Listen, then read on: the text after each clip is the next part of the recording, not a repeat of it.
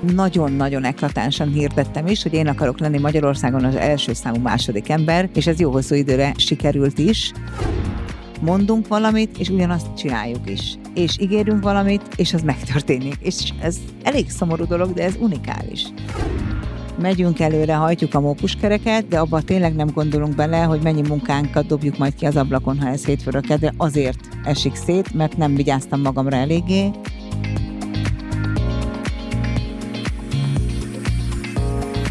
Mitől lesz egy cég sikeresebb a többinél? Mi kell ahhoz, hogy egy vezető úgy építse fel cégét, hogy az fenntarthatóan működjön, miatt folyamatosan növekedni is képes? Vagy éppen ahhoz, hogy egy vágyott szint elérését követően a vállalkozás magabiztos lábakon álljon, akár nélküle is? Mit és hogyan kell átgondolni, majd folyamatokba ültetni, hogy egy jól működő cégünk legyen? Milyen hozzáállás és gondolkodásmód vezet el mindenhez? A cégépítőkben célunk, hogy magyar vállalkozói történeteken keresztül bemutassuk nektek, ők honnan, hová jutottak el, Szó lesz mindsetről, praktikákról, necces helyzetekről és felemelkedésekről. Beszélgető társaim betekintést engednek, mit és hogyan építettek fel cégükben, milyen folyamatokat és rendszereket fejlesztenek a mai napig.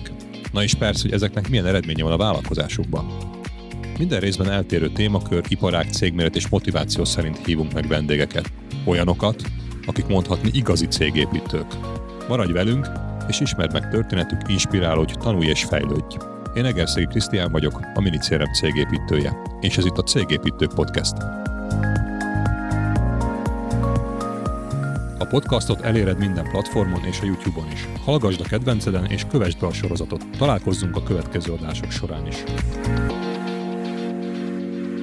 A cégépítőket a Minicérem támogatja. Mai nap egy olyan nővel fogok beszélgetni, akiről nagyon sok mindent lehet hallani. Folyamatosan ott van a Forbes legbefolyásosabb magyar nőinek a listáján, és egyébként a karrierje médiában, rádió, tévében, multinacionális cégeknél indult, és utána egy hirtelen váltással átment a magánszektorba, egy saját KKV-t kezdett indítani, ahol megint kicsit érdekes módon nem saját magát helyezte erőtérbe, hanem másoknak segített felépíteni ismert média személyiségeknek magukat, a personal brandinget honosította meg talán Magyarországon, ha így lehet mondani, és egyébként nem csak a saját cégében van ott, hanem nagyon sok kedvezményezésben is részt vesz. Ugye én köszönöm szépen, hogy elfogadtad a meghívásomat, és a mai vendégünk Kendall Krisztina. Köszönöm, hogy itt lehetek. No hát itt próbáltam egy kicsit itt felvezetni az mm-hmm. életutadat sok emberrel itt a cégépítőkben találkoztam már, aki, aki így multiból indult a karrierje, és, és ment át a magánszektorba. Ki lehet emelni bármit is, hogy te mit hozol a multiból, és egyébként miért mentél át ebbe a magánszektorba? Azt, azt, azt meg tudod nekünk így osztani, hogy hogy képzeljük ezt el? Ma már ki lehet emelni, hogy a, a rendszereket egyébként a multiból hozom. Amikor eljöttem onnan, akkor azt gondoltam, hogy ami a multi sajátja, na azt soha többet én látni sem szeretném sem egy riportot, se egy formanyomtatványt, se semmit. Aztán rájön az ember, hogy ezek azért hasznos dolgok, hogyha nem a túlzásba vívés elve mellett használjuk őket, úgyhogy szerintem ma nagyon sok munkamódszert vagy rendszert hozok a multiból, de leginkább az amerikai multiból, mert, mert azt ismerem. Én nagyon magyar multinál nem töltöttem el sok időt, magyar nagyvállalatnál igen, de multinál, tehát a klasszikus értelemben véve nem. Ha pedig ki kéne emelni, hogy cégépítőként mi volt a másik kérdésed ezzel kapcsolatban, mit hozok a multitól, és... És mi volt ennek a hirtelen váltásnak ja, az, az oka? oka? Ennek leginkább lelki oka volt, meg hogy én nem férek bele a keretekbe. Fogalmam nincs, hogy ez az első valódi munkahelyem oka-e, vagy okozata-e, vagy pedig én magam a személyiségemből adódóan vagyok olyan, hogy én hiszek abban, hogy érdemes új dolgokat kipróbálni, érdemes akarni változtatni, érdemes állandóan gondolkodni azon, hogy hogyan lehetne valami jobb, és az derült ki az utolsó rendes munkahelyemen töltött két, két és fél évem alatt, hogy ezek a pozíciók nem erről szóltak, amikben én ültem, vagy az a pozíció, amiben én ültem, nem erről szólt, sokkal inkább arról, hogy fogjuk az asztalunkat, ne nagyon pattogjunk, ne nagyon próbálkozunk, mert abból még baj lesz, és ennek ez, ez. Szóval én azt hiszem a legideálisabb tanácsadó vagyok, meg berepülő pilóta, mert a tudásom meg a tapasztalatom eléggé hasznos sok helyütt, de nem illek bele azokba a rendszerekbe, amik ezek a nagy szervezetek, mert mindig csak a baj van velem. Egyrészt az eredményességem rávilágít mások sikertelenségére, vagy a munkatempóm, vagy a szorgalmam rá világít mások lustaságára, ha szabad ilyet mondani, és nem nagyképű A másik meg én tényleg dolgozni szeretek, szóval engem rohadtul nem érdekel az igazgatóasszony, meg a package, meg a kafetéria, meg a hajbókolás, meg a bürokrácia, meg ez az egész őrület, én csak dolgozni szeretek. És ezt nem lehet csak akkor, ha a saját cégedet építed. Uh-huh. Akkor ezek szerintem megtapasztaltad azt, amit néha szitokszóként lehet hallani, hogy multisodik egy cég, hogy ez ami nem jött. És igazából ez egy szerintem egy kettős értelmű dolog, mert egyszer mondtad, hogy van egy csomó eredmény, meg érték, amit ki tudsz szedni egy multiból, amit, amit kihozol, és akkor elmondtad, hogy egy, egyébként ezek azok a dolgok, amelyek miatt meg nem szeretném multinál dolgozni, és valószínűleg erre értik az emberek, amikor multisodnak. Vagy nagy Isten arra, hogy nem szeretnek rendszerbe dolgozni, mert ahogy mondtad, hogy rávilágít a szorgalmad a mások lustaságára, vagy az eredményed az eredménytelenségre? Hát vagy arra, hogy megszűnnek individumként. Tehát, hogy, hogy ilyen hangyabolyban élő hangyáknak érzik magukat sokan, és hogyha kiesnek hétfőről kedre, nem baj, mert majd Pisti helyett jön Józsi, de hogy igazából darab-darab. Tehát, hogy szerintem a multisodást inkább ezen értik. Miközben a multiba visszatekintve azért nagyon sok jó dolog van. Tehát én most nagyon jellemzően a KKV szektorban dolgozókkal töltöm a, a napjaimat, és azért azt meg tudják fogalmazni, hogy hiányzik egy csomó tréning, hiányzik egy csomó olyan esemény, rendezvény, ami a vállalati kultúráknak sajátja, vagy nagyvállalati kultúráknak inkább így fogalmazom. Hiányzik számos hatékonysági eszköz. Szerintem mint mindennel kapcsolatban itt is a mérték a lényeg. Én nekem van egy nagyon kedves segítőm, aki egyébként a Bosnak az egyik gyáregységét vezeti, és én őt pont arra kértem, hogy, hogy segítsen nekem összerakni egy programot a saját KKV-nk számára, vagy a minket választóknak abban a tekintetben, hogy mik azok a multinacionális eszközök, amik a produktivitás és a hatékonyság érdekében használhatóak kisvállalati formában is. Úgyhogy most éppen ezen dolgozunk. Akkor te abban is különleges vagy egyébként, mert több ember lehetett azt hallani, hogy multiból jött, csinált egy saját céget, és multiknak dolgozott. Te viszont KKV-ként KKV-knak dolgozol, viszont a multiknak a legjobb eszköztáraival próbált felszerelni őket, mert ez ami hiányzik egyébként, ha jól értem az ő életükből, mert nincsen lehetőség, nem kapták meg, nem tálcán kínálták, hanem hogy mindent nulláról kellett megtanulni a magyar ma már, ma már így van, mikor ki eljöttem és céget alapítottam, akkor azért én is multiknál voltam tanácsadó, Aha. néhány, jó néhány éven keresztül, és aztán pedig elkezdtem azt, amitől én talán ismerté váltam, ami a Star Management, meg a személyes márka építés úgy civileknek, mint ismerteknek, de az elején, az első két-három évben szinte kizárólag nagy multiknak voltam stratégiai vagy kommunikációs tanácsadója. Értelek Istenem, most mondtad, hogy ilyen ismert személyiségek, média, celebeknek voltál még personal brand, ha jól fogalmazom, építője. Igen. Ők KKV-nak számítanak, vagy ők multinak, vagy egy harmadik kategória? Valami érdekes, mert technikailag, jogilag ők KKV-nak számítanak, hiszen mindenki egy cégtulajdonos vállalkozó. Érzelmileg, meg hát egyáltalán nem. Tehát, hogy aki művészi vénával rendelkezik, az a lehető legritkább esetben áltotta meg őt a sors üzleti vénával is. Akkor azért nem is multikategória, egy harmadik? Talán igen, ez egy teljesen különálló kategória. Értem, és akkor velük dolgoztál, és utána mondod, hogy most már KKV a ügyfelei többsége vagy, vagy igen. szinte mind. És ez például egy tudatos váltás volt, vagy, vagy miért alakult így az életed? Az, hogy a KKV felé nyitok, az nem volt annyira tudatos. Az, hogy nem akarom már azt csinálni, az tudatos volt.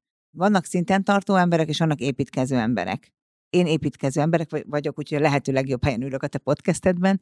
Én, én nagyon szeretek kitalálni, alkotni, megcsinálni valami olyat, amit előttem még talán senki nem csinált meg, és ha működik, akkor úgy kicsit elveszítem az érdeklődésemet. Na most azért ezt nem gyorsan veszítettem el, mert a menedzsmentet majdnem 15 éven keresztül csináltam ugyanolyan lelkesedéssel, de amikor már nincs egy új feladat, amit ne csináltál volna meg már legalább kétszer, amikor a, a gazdasági környezet körülötted egyre inkább számodra kényelmetlenné válik, vagy a te saját normáid szerint kevésbé elfogadhatónak, szerintem akkor nekem van egy elvem, én mindent addig csinálok, amíg én magam jól érzem magam, és nem kell a saját elveimmel és moralitásommal kompromisszumot kötni. Ha ezekkel kellene, akkor nem csinálom tovább, akkor, akkor lehet, hogy virágboltot nyitok, ha nincs más, de akkor sem csinálom úgy tovább. Ez nagyon jó dolog, de azért el kell jutni, hogy azt csinálhassd, amit szeretsz, nem azt, amit kell. Az én jövőképemnek is egy elég fajsúlyos uh-huh. része ez a dolog. Mert nagyon sokan azt mondták, hogy oké, okay, de kell a bevétel, valamiből ki kell fizetni a számlákat, meg kell élni, ugye a céget fenn kell tartani és irányítani. Tehát azért ez hogy jött neked, hogy meg volt megfelelő bevételi szintenhez, vagy pedig azt mondtad, hogy de egy majd lesz valahogy? Mm, ennyire nem volt tudatos, meg volt a megfelelő árbevételi szintet, hogyha mondjuk egy-két évet kihagytam volna, se lett volna olyan nagy baj, és akkor gondolkodhattam volna Ezért azon, hogy mit szeretnék. Múlt is ügyfélkör az elején, hogy stabil alapot hozzon a cégnek? A múlt is ügyfélkör azért kellett, mert ők akartak velem dolgozni. Tehát ez most, amiről beszélünk, ugye most 2023 van, amikor én vállalkozó lettem, az 2004. Hát nem tegnap volt. Én sokkal kevésbé voltam tudatos, mint most. Én egyet tudtam, hogy én nem akarok abban a környezetben tovább dolgozni, amiben dolgoztam. Sok szempontból ennek voltak szakmai és emberi okai is. Kaptam egy nemzetközi lehetőséget, egy elég nagy pozícióra, egy médiavállalatnál nyolc országot irányíthattam volna kereskedelmi és marketing szempontból, ez engem ellátott megfelelő önbizalommal, hogy vá, hát, hogyha én ide kellek, akkor azért kérem szakmailag én, én jó vagyok, mert ez mindig megkérdőjeleztem. A mai napig is van, hogy elég jó vagyok, elég sokat tudok, pedig hát tényleg folyamatosan tanulok. De ez akkor elegendő volt ahhoz, hogy, hogy, hogy tudjam azt, hogy, hogy nem kell kompromisszumokat kötnöm, és hívott vissza a korábbi munkahelyem a Sláger Rádió vezérigazgató helyettesnek pozícióba, és voltam valahogy annyira felvértezve lelkesedéssel és önbizalommal, hogy felhívtam New Yorkban a korábbi főnökömet, és azt mondtam, hogy én nagyon szeretnék a sláger kötelékébe tartozni újra, de nem belülről, hanem kívülről. Én csinálnék egy ügynökséget, vagy egy céget, és mi lenne, ha outsourcolnának mindent? És mondta, hogy hát nem. Hát biztos, hogy nem. És akkor én addig-addig lobbiztam magamért, amíg mondta, hogy jó, hát próbáljuk meg, hat hónap, Nyilván egyébként ez sokkal nehezebb, mert hogyha egy amerikai cég kiszervez valamit, azt sokkal jobban ellenőrzi, sokkal inkább riportolnod kell, hogy az a pénz valóban megfelelő hatékonysággal került elköltésre, de nekem ezzel sem volt problémám. Azt éreztem, hogy szabadon azt tehetem, amit szeretek. Hívhatjuk egyébként ezt egyfajta antiszociális magatartásnak is, Érdekes vagy, megközelítés, igen. Vagy önfejű makacsnak is mondhatjuk, mert azért velem kapcsolatban ez gyakran elhangzik, és nem is csodálkozhatom ezen, de akkor is tény, hogy én nem nagyon szeretek beállni a sorba csak azért, mert valaki azt mondta, hogy az a sor ott van, ha annak semmi értelme nincsen, és órákig képes vagyok sorba állni, ha látom ennek a valódi értelmét. Na szóval a Sláger Rádió megadta nekem ezt a lehetőséget, és mivel ők voltak az első ügyfél, benne tudtam maradni a megfelelő körökben. Ezt ugye praktikusan azt jelenti, hogy meghívtak ugyanolyan rendezvényekre azután is, nem estem ki. Mert a legne- legnehezebb multiból vállalkozói létté váltani, az, hogy egyszerűen elfelejtenek hétfőről kedre, aki hívott, addig nem veszi fel majd a telefonodat, tehát kiesel azokból a gazdasági körökből, amelyekben képes vagy hatékonyan dolgozni a saját tudásod, tehetséget szerint, és nekem ezt a sláger megadta, hogy benne maradhattam. A kapcsolatrendszer meg ajánlásokból működött, vagy hoztad az ügyfeleket, és abból Igen. éltél abban az időben. Abszolút. Értem, és utána jött ez a váltás, akkor fejben már igazából mondhattuk volna azt is, hogy nem akartál multiban dolgozni, és elmentél multiknak dolgozni a saját cégedben, és ugyanaz Pepitában, viszont nem maradtál meg itt, mert gondolom egy három-négy öt, néhány multiból valószínűleg jól meg tudtál volna uh-huh. élni, ha csak az árbevétel számít meg a pénzügyi része a dolognak. Viszont téged valami más motivált és más hajtott. És akkor ezt mennyire gyorsan, mennyire egyszerűen tudtad így átfordítani oda, hogy kvázi függetlenítest magad ettől a régi életettől. Hát ezen nagyon sokat segített a 2008-as válság, mert egyre kevesebb pénz volt tanácsadóra, illetőleg ha még volt is pénz tanácsadóra, a legtöbb terv és a legtöbb stratégia fiókban végezte. És az egy, egyébként érdekes mentális kihívás, hogy folyamatosan veregetik a válladat, hogy annyira ügyes vagy, annyira jó ez az ötlet, oly tehetséges vagy, nem tudom, de semmi nem kerül megvalósításra. Az nagyon frusztráló egy idő után, és hát 2008-ban semmi nem került megvalósításra, mert a túlélésre e, játszott mindenki. Viszont ezzel egy időben történt az is, hogy felhívott Gianni Annoni, akit azért szerintem még a mai napig is a legtöbben ismernek. Ő a TV2 képernyőse volt korábban, a képernyősök hozzám tartoztak a kereskedelmi és marketing igazgatóságnak erre az ágára, és azt mondta, hogy ha már magamnak bohóckodom, ezt így apostrofálta, hogy saját cégem van, ha már magamnak bohóckodom, akkor segítsek már tovább, mert fogalma nincs, hogy mit vállaljon el, mit ne vállaljon el, amit elvállal, mennyiért vállalja el, mert ugye ebben eddig együttműködtem a, a képernyős kollégákkal. Szóval ő lett a fecske, aki megcsinálta a nyarat, nekem volt egy tapasztalatom, az Emis International, aki a Schlager Rádió anyacége volt, Amerikában sokat járhattam náluk a különböző entitásaikban, én ott láttam ilyen menedzsereket, akik jönnek és tárgyalnak, és képviselik az ügyfeleiket. Nekem egyébként ez nagyon imponált, és nagyon tetszett ez a fajta kiállás, ez a fajta munka. És akkor én azt gondoltam, hogy akkor én megcsinálom Magyarországon az első amerikai típusú star management ügynökséget, amikor ezt kimondtam a lehető legtöbb helyen kacagva fogadták ezt a És hírt, hogy egyébként ez egy válságkezelési technika is volt, nem? Hogy volt egy tevékenység, amit a válság, és ugye most manapság is ilyen 2023 is ilyen válságos időket mondanak, és nem az volt, hogy jó, akkor mi lesz, hanem váltottál tevékenységkört. Az, hogy most ez éppen hogy és miért jött, hogy a szerencsének köszönhető, az mindegy, de utána éltél a lehetőséggel. Igen, de ez nagyon szépen hangzik így, de nem volna igaz, ha azt mondanám, hogy gondolkodtam azon, hogyha ez nem megy, az mi legyen. Egyszerűen csak sodródtam a felém kínálkozó lehetőségekkel, nem voltam ennyire tudatos. De Baromi érdekel, velük. éltem velük, a mai napig élek velük, és nagyon megmosolyogtat ma már engem, hogy mennyire tudatosnak é- gondolnak engem, meg gondoltak már akkor is, miközben az életem legnagyobb fordulópontjait tulajdonképpen azt gondolom, hogy megláttam valamit, és éltem velük, de nem én teremtettem ezeket a lehetőségeket, és ez egy óriási különbség. Ezt nem múltkor is fogalmaztam talán meg, hogy a, sokan mondják, hogy szerencsét keresik. Azt mondtam, hogy a szerencse az, az egy lehetőség, amivel élni kell, és akkor vagy szerencsés, ha élsz a lehetőség. És mindenki előtt vannak lehetőségek egyébként az életében, csak van, aki ezt nem veszi észre, meg van, aki nem él vele. Nagymamám mindig azt mondta, hogy a szerencse oda lép be, vagy oda kopog be, ahol kinyitják neki az ajtót. Na, nagyon szép megfogalmazása. És akkor elkezdtél, akkor itt jöttek be ezek az ismert személyiségek, vagy Igen. celebek, vagy média személyiségek, mindegy, hogy is Ennek nevezzük nagyon őket. gyorsan híre ment, ilyen nem volt itthon egyáltalán, és hát mondom, ezt már említettem az előbb is, aki művészember, az nem nagyon tudja magát képviselni, nincsen gazdasági érdeklődése, nem tudja, mennyi az annyit, az ő szereplésével mi, mi termelődik, abból neki jár, nem jár, neki végül is a, a márkája, a hírneve, tehát hogy egymásnak adták a hírt, hogy, hogy lett egy ilyen itthon, és én egy anyatikris vagyok, ha másról van szó. Tehát, hogy én a falon átmegyek másokért. És a személyiségemhez nagyon passzolt ez a fajta munka, ez a fajta hivatás. Én nagyon szeretek hasznos lenni mások számára, nagyon szeretek eh, másokért tenni. Sokan azt mondták rossz nyelvek, hogy azért, mert addig se kellett magammal foglalkozni. Semmi olyan nincs az életemben, amit el kellett volna tusolnom, vagy hogy ne kellett, nem volt olyan trauma az életemben, amivel nem akartam volna foglalkozni, és ezért foglalkoztam volna másokkal. Egyszerűen vannak olyan, szerintem olyan személyiségek, akik a szolgálat az, ami motivál leginkább. Ez nem álszentség, mert nyilván ez egy bevétellel járó tevékenység, és aztán egyszer csak már 55 hírességünk volt, akiket mi képviseltünk, vagyis hogy az én cégem a kollégáimmal együtt üzletileg, jogilag, sajtó szempontból, kommunikáció szempontból, tehát ez az egész package nekik az volt a dolguk, hogy az ő tehetségüket a lehető legszebb formában megmutassák a színpadon, az uszodában, a televíziós stúdióban. De igazából ami az értettél, azt egy új körbe elkezdted a szolgáltatásként árulni. Egyébként semmi másról nincs szó, hiszen ez a márkaépítés semmiben nem különbözik egy klasszikus márkaépítéstől. Akkor igazából ez csak egy felismerése volt ennek a dolognak, hogy egy ilyen környezetben alkalmazod, amit egyébként mások is ismerhetnek, vagy tudhatnának, Igen. és ebből lett egy sikeresen futó vállalkozás. És a másik, ami talán megkülönböztet téged, hogy nem magadat helyezted előtérbe, de ez meg, ahogy most az előbb mondtad, ebből a szolgálatból és a szolgáltatásodból adódóan, hogy másokat építettél föl.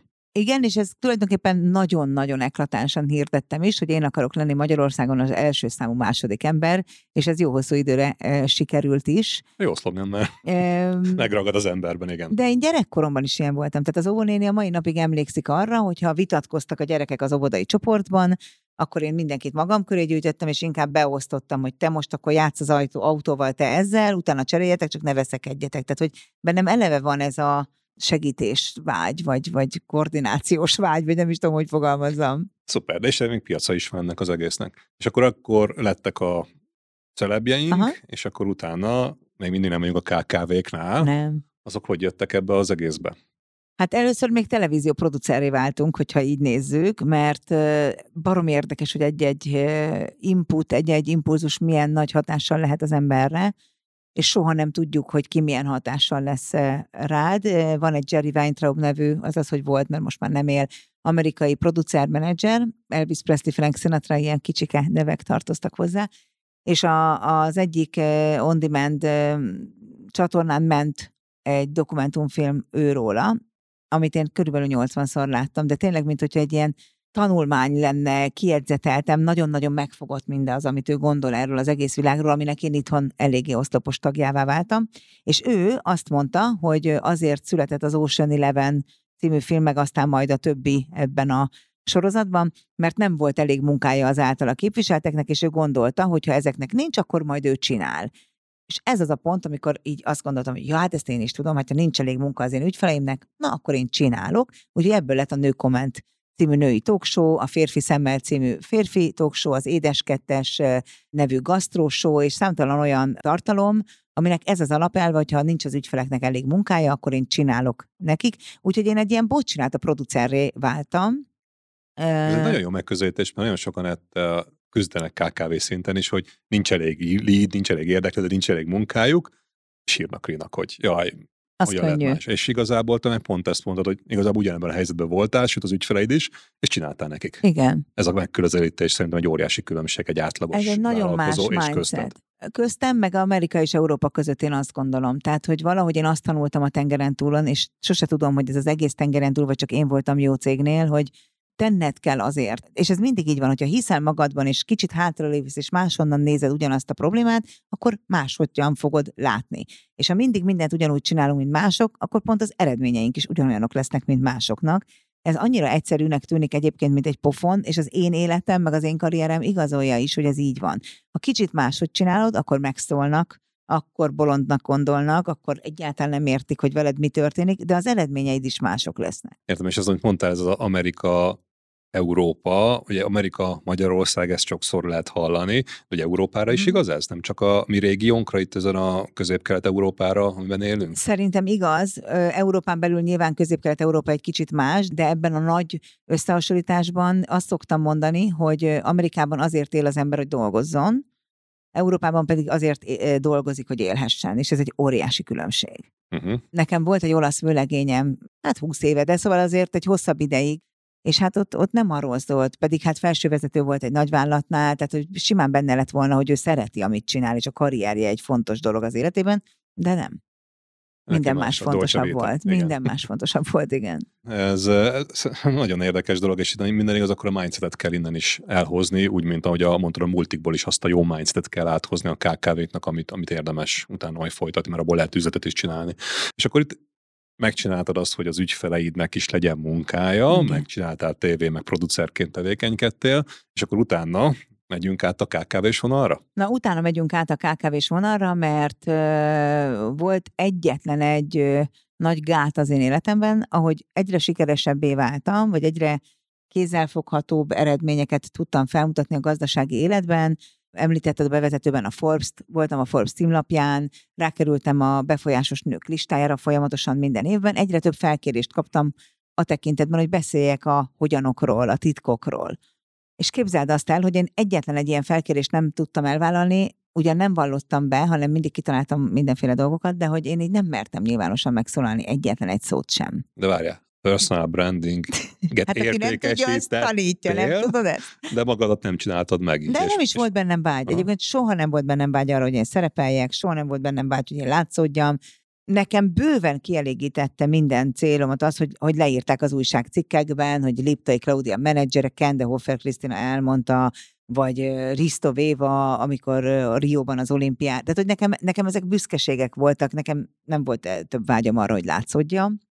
Semmilyen felkérésnek nem mertem eleget tenni, meg sem tudom ma már fogalmazni neked, hogy mégis mitől rettegtem ennyire. Valószínűleg ez egy ilyen 20 éves kori beidegződésből maradt meg, mert Amerikában angolul soha nem volt ezzel problémám, ott azt gondoltam, hogy érdekli az embereket, amiket mondani akarok, itt meg azt éreztem, hogy, hogy, hogy bár már rontanék el valamit, mert akkor lehet valamit csámcsogni, miközben minden ilyen nem az emberekről szól, hanem rólunk, tehát hogy a fejünkbe kell rendet rakni.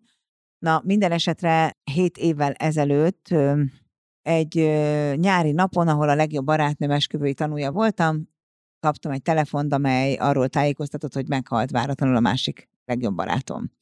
Mostanra nagyon sokszor beszéltem már erről, tehát nem fogom most elbőgni magam, de, de az egy olyan nap, amikor nekem minden megváltozott a, a hozzáállásomban, a fejemben, a világgal kapcsolatban, mert amikor születik egy család, és a szerelmet ünnepled, meg amikor váratlanul elmegy valaki, és végig gondolod, hogy mi mindent mondtál volna még, meg hogy hm, akkor egyik pillanatról a másikra egyértelművé válik, hogy mi fontos az életben, és mi nem. És a ki mit gondol rólad, baromira nem fontos.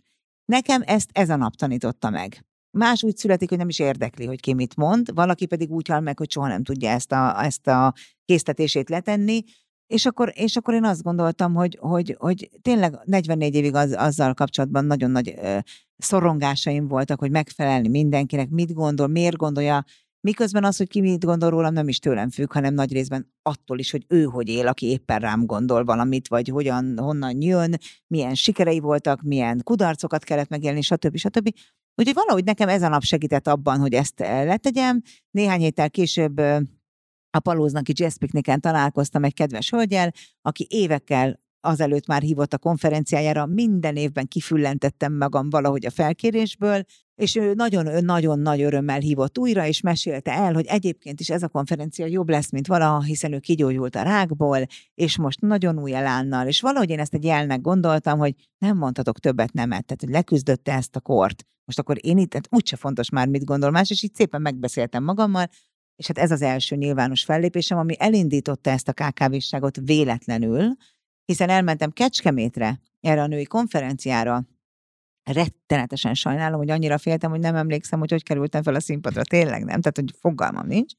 És elkezdtem az előadásomat, ami egyébként a karrieremről szól. Mellesleg jegyzem meg, hogy nem is értettem, hogy ebben mi annyira érdekes, hogy elő kell adni róla, mert hogy én csak teszem a dolgom, tényleg így élem meg, és giga sikere volt. Tehát, hogy az emberek kifotóztak szlájdokat, amiket vetítettem, felírtak mondatokat, amiket mondtam, és ott volt 300 körüli hölgy, és én ugyan tényleg elmondtam nekik, hogy rettegek, tehát nyilván segíteni is akartak ezen az állapoton, de az tény, hogy 70-72 visszajelzést kaptam napokon belül. Szuper, hogy mi jó, változott, mit adtam nekik, miért fontos ez. És akkor én azt éreztem, hogy ha én ennyit tudok adni, akkor én szeretnék adni, főleg, hogyha ennyit kapok vissza, mert én ezt akarom érezni. És tulajdonképpen ez volt a fordulópont a KKV-k felé, mert én itt azt is mondtam, hogyha valakinek olyan kérdése van hozzám, amit ebben az előadásban nem érintettem, de értek hozzá, vagy mert megtanultam, vagy mert megtapasztaltam, kommunikáció, márkaipítés, vállalkozói lét témakörökben, akkor nyugodtan írjanak nekem egy e-mailt, és akkor próbálok segíteni. De hát azt nem gondoltam, hogy mennyien fognak írni. Viszont mivel ilyen nagyon jó gyerek vagyok, ezért ha már megígértem, akkor én válaszolok. És akkor két-három héten keresztül minden vasárnapom arról szólt, hogy de vadidegen embereknek írtam, hogy szerintem hogy, és hogy kés, és akkor mondta az én férjem, aki egyébként tényleg mindig mindenben támogat, hogy baromira örül, hogy találtam magamnak egy új életcélt, ez fantasztikus, csak ennek valami más formát kéne adni, mert hogy nekik is hiányzom. És akkor így lett az Instagramon egy hétfői hétindító nevű online műsorom, hogy oda minden héten 8-10 kérdést összegyűjtök, megválaszolom nyilvánosan, mert azt feltételezem, hogy annak az egy kérdezőnek is hasznos, meg még talán másoknak is. És ez 206 hete zajlik, és organikusan leginkább a KKV az, aki rám figyelt, vagy aki hozzám fordult, meg számtalan olyan self-made karrierépítő, aki egyébként multiban van, csak szeretné a saját karrierjét egy kicsit előrébb mozdítani. Úgyhogy ez véletlen lett, hogy KKV, de ma már tudatos. Na, nagyon jól alakult itt ez az egész vonal, ahogy mondtad, és tényleg így jöttek ilyen váratlan-váratlan pillanatok, de megint az van, hogy szeretted, meg élvezted, azért csinálod, és igazából éltél mindig azon a lehetőséggel, ami ott volt előtted. És ha így visszagondolunk egyébként az, hogy ugye elindult itt a multis ügyfelekkel, celebeken keresztül, produkciókon át, egy KKV-s irányig, és ha most magára a cégedre gondolunk, ami valahogy épült, uh-huh. vagy ugyanúgy működött végig, csak egyszerűen a tevékenységi köre változott egy kicsit, vagy az ügyfelei változtak, vagy egyedül csináltad az elejétől mostanáig, ketten vagytok, többen vagytok, struktúra van, folyamatok, rendszerek esetleg, hogy alakult az árbevétel? A menedzsment most is zajlik, csak már sokkal kisebben, és a kollégáim viszik, én már nem veszek részt benne. Az az, hogy Liptai Klaudia és Dobokat esetében ez nem igaz, mert a nagy stratégiai dolgokban a mai napig én vagyok az, aki őket képviseli. Őket megtartottad. Még mondod, hogy ők a KKV-k, művész KKV-k. Igen, meg ők, ők, ők, ők olyan szoros emberi kapcsolatban vagyunk magánéletben is, hogy tehát ez, ez már nem kezelhető úgy, hogy hát figyeljetek, én ezt már nem csinálom, és akkor, tehát ezt, ezt nem lehet így. De mindenki más szépen fokozatosan azért két-három év alatt, tehát nem hétfőről kedre, átvettek a kollégák, aki nem akart velünk így dolgozni, annak elfogadtuk ezt a döntését, mert ilyen is volt, és tudatosan nem veszünk föl már, és nem fogadunk új ügyfelet a menedzsment részre azóta, hogy ezt, ezt csinálom. A KKV-ságban pedig, vagy ebben az egész új területben pedig egyedül voltam, mert én ezt egy hobbinak gondoltam. Tehát én nem gondoltam, hogy én erre egy céget fogok építeni, vagy legalábbis egy lába át a cégnek erre fogom felhúzni. Igazából azt gondoltam, hogy én ezt most nagyon szeretem, lesz belőlem majd megint újra egy tanácsadó, vagy, vagy valamilyen speaker, aki a tapasztalatairól beszél, és ez másnak hasznos, tehát én nem gondoltam azt, hogy nekem ez az életem értelmévé válik kisvártatva, mint hogy ma már ezt el lehet mondani, de egyre több ember kezdett el csatlakozni. Az első hétfői hétindítónak 30 nézője volt összesen, az sem élőben. Most már azért azt el lehet mondani, hogy közel tízezren nézik minden egyes héten, ami azért egy nagy dolog, tehát azért ez nem egy kicsi szám. És azért ezt gondold el, hogy 45-50 perc minden egyes héten. Közben lett egy rádióműsorom, a hétköznapi példaképek, ami megint egy ilyen organikus kiszolgálása egy igénynek, mert egy nagyon nagy vállalatnál tartottam egy, egy előadást, hoztam egy csomó amerikai példát arra vonatkozóan, hogy tenni kell, hogy merni kell, hogy hinned kell magadban, és ott valaki fölállt a végén, és azt mondta, hogy ez bullshit, ez mind amerikai példa, ez meg itt csókolom Magyarország, tehát hogy én mit akarok. És rájöttem, hogy tök igaza van. Tehát mit jövök itt amerikai példákkal, akkor én mostantól magyar sikertörténeteket fogok megmutatni, és elkezdtem ilyeneket felkutatni. És az Instagramon kezdtem ezt is, hogy minden szerda este van egy ilyen beszélgetés, áldozva egyébként annak a barátomnak, aki elment, mert vele mindig szerda esténként vacsoráztunk együtt, úgyhogy ezért szerda mindig a hétköznapi példaképek, és a, a negyedik után hívott fel a Sláger FM programigazgatója, hogy szerinte ez annyira hiánypótló, hogy szeretné, ha ott folytatnám, és képzeld, hogy azt hittem, hogy ez egy telefonbetyár barát hülyeskedés. Hát nem hittem el, mert én azt feltételeztem magamról, hogy hát én a médiában mindenkit ismerek, hát ilyen nevű nem ismerek, tehát ez csak vicc lehet. Igen, kellemetlen, de ma már együtt nevetünk rajta. És hát most már harmadik évad, tehát több mint századás, és azt elképzelheted, hogy ez micsoda élet nekem, hogy én minden héten be tudok mutatni többnyire egy addig ismeretlen sikersztorit. Egy olyan hazai vállalkozót, aki kizárólag egy jó ötletből és az önmagába vetett hitből létrehozott egy csodát. De ebben van virágos, ebben van divattervező, ebben van autókereskedő, ebben minden van. Szuper, jó élmény lehet. És ha egy kicsit oda nézzünk, hogy mondtad ezt a personal brandinget, amit mondtál, és ezzel segítesz, ha jól értem, igazából adott média személyiségeknek, uh-huh. ebben segítettél a multi katonáknak így, akiknél voltál, ezzel segíthetsz a KKV-knak, vagy bárki, aki uh-huh. meghallgat téged. Kicsit rakjuk már helyre, hogy mi is a personal branding, és ez, ez egy olyan mennyire jó eszköz, ez tényleg segíthet egy KKV cégvezetőnek hatékonyabbá vagy jobbá tenni az üzletét? Nagyon szeretem mondani azt a mondatot, ami egyszer egy konferencián esett ki a számon véletlenül, de, de valahogy ott úgy megállt a levegő, mert végre, végre egy mondatban meg tudtam fogalmazni, hogy szerintem miről szól ez. Aki nem látszik, az nem játszik, és kész. Tehát lehetsz te tök tehetséges, nagyon eredményes, végtelenül tanult, tapasztalt, ha nem tudod megmutatni az eredményeidet, és ha nem tudod magad láthatóvá tenni, akkor megette a fene az egészet, mert eléd áll egy hülyébb és ezen, ezen mindenki, tehát nagyon kiszoktam verni ezzel a biztosítékot, amikor azt mondom, hogy eléd áll egy hülyébb, de azért próbálok ennyire közérthetően és egyszerűen fogalmazni, mert egyébként szofisztikáltan is el tudom mondani, de akkor nem üt ekkorát. A mai világban az van, hogy míg mi azt tanultuk egész életünkben, hogy teljesíts, tanulj, mert az eredményeit majd megmutatják magukat, nincs így. Mert ha valaki kevesebbet tud, mint te, de jobban használja a rendelkezésre álló kommunikációs eszközöket, amiből azért valljuk be, ma már számtalan van, anélkül, hogy óriás plakátot kellene venned, vagy televízió reklámot kellene forgatnod, akkor eléd áll. És akkor ilyenkor nagyon gyakran, és elveszi az ügyfeleidet, elveszi a lehetőségeidet, mert ő látszik, mert ő esz, valakinek eszébe tud jutni, mert éppen ott áll előtte. És ilyenkor azt szokták mondani, hogy jó, de hát meddig tud ez megtartani egy ügyfelet? És ez lehet, hogy igaz.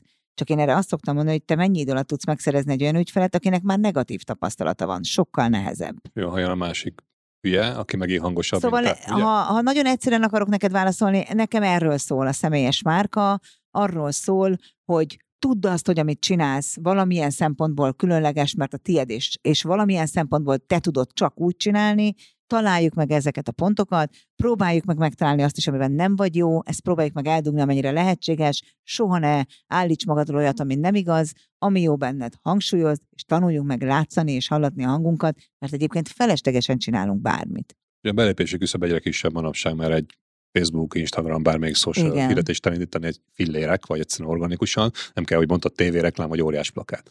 Viszont a, itt jön a következő, amit szerintem sokan küzdenek, és mondta, te is küzdöttél vele, hogy az embert személyesen, ha már személyes brandépítésről uh-huh. beszélünk, kell építeni, vagy mondjuk a céget? Hát ez azért nagyon függ attól, hogy mi a tevékenység. Én azt szoktam gondolni nagy általánosságban, hogy aki szolgáltatást értékesít, az leginkább magát jó, ha építi, hiszen egy szolgáltatást akkor veszel igénybe, ha bizalmad van, bizalmat pedig emberekkel tudunk képíteni, nem tárgyakkal. A termékeknél azért ez más. Értem, és a KKV-knál is ugyanígy működik, ez mert a nagy cégeknél ezt egy szerintem könnyen elbírja mindenki képzelni, mert igen, bekapcsoljuk a tévét, vagy teljesen mindegy, az a online médiában is jönnek szembe, ott, ott megvannak ezek az életérzések, akár termékkel, szolgáltatással, de egy kicsi cégnél ez működik? És egyébként milyen költségkeretekből uh-huh. lehet mhm. egy ilyet kihozni, mert gondolom azért teljesen más büdzsével gazdálkodik mindenki. Hát szerintem egy kicsi cégnél még inkább működik, mert hogyha azt feltételezzük, hogy egy vállalkozó, aki nem kényszervállalkozó, nem örökölte és muszáj benne ragadni, hanem egy víziója van, egy jövőképe van, egy ö, szenvedélye van, egy álma van, ami felé halad, akkor feltételezhetjük, hogy erről ő tud a legjobban beszélni, a legmagával ragadóbban beszélni, tehát akkor a technikát kell csak megadni, hogy ezt hogyan tudja megtenni, és a social média pedig részben a közösség építésére tökéletesen alkalmas eszköz, részben pedig ezeknek a történeteknek az elmondására tökéletes eszköz. Én azt szoktam mondani, hogy ahogy a szüleink a Word és Excel-t még kuriózumnak tartották, mert még ott volt az Erika írógép, és az is tök jól megírt egy levelet, addig ma a social media szerintem ugyanilyen készségszinten használandó dolog alapszinten, mint hogy kinyitjuk ma már a komputert, és bárki tud Wordben és Excelben dolgozni.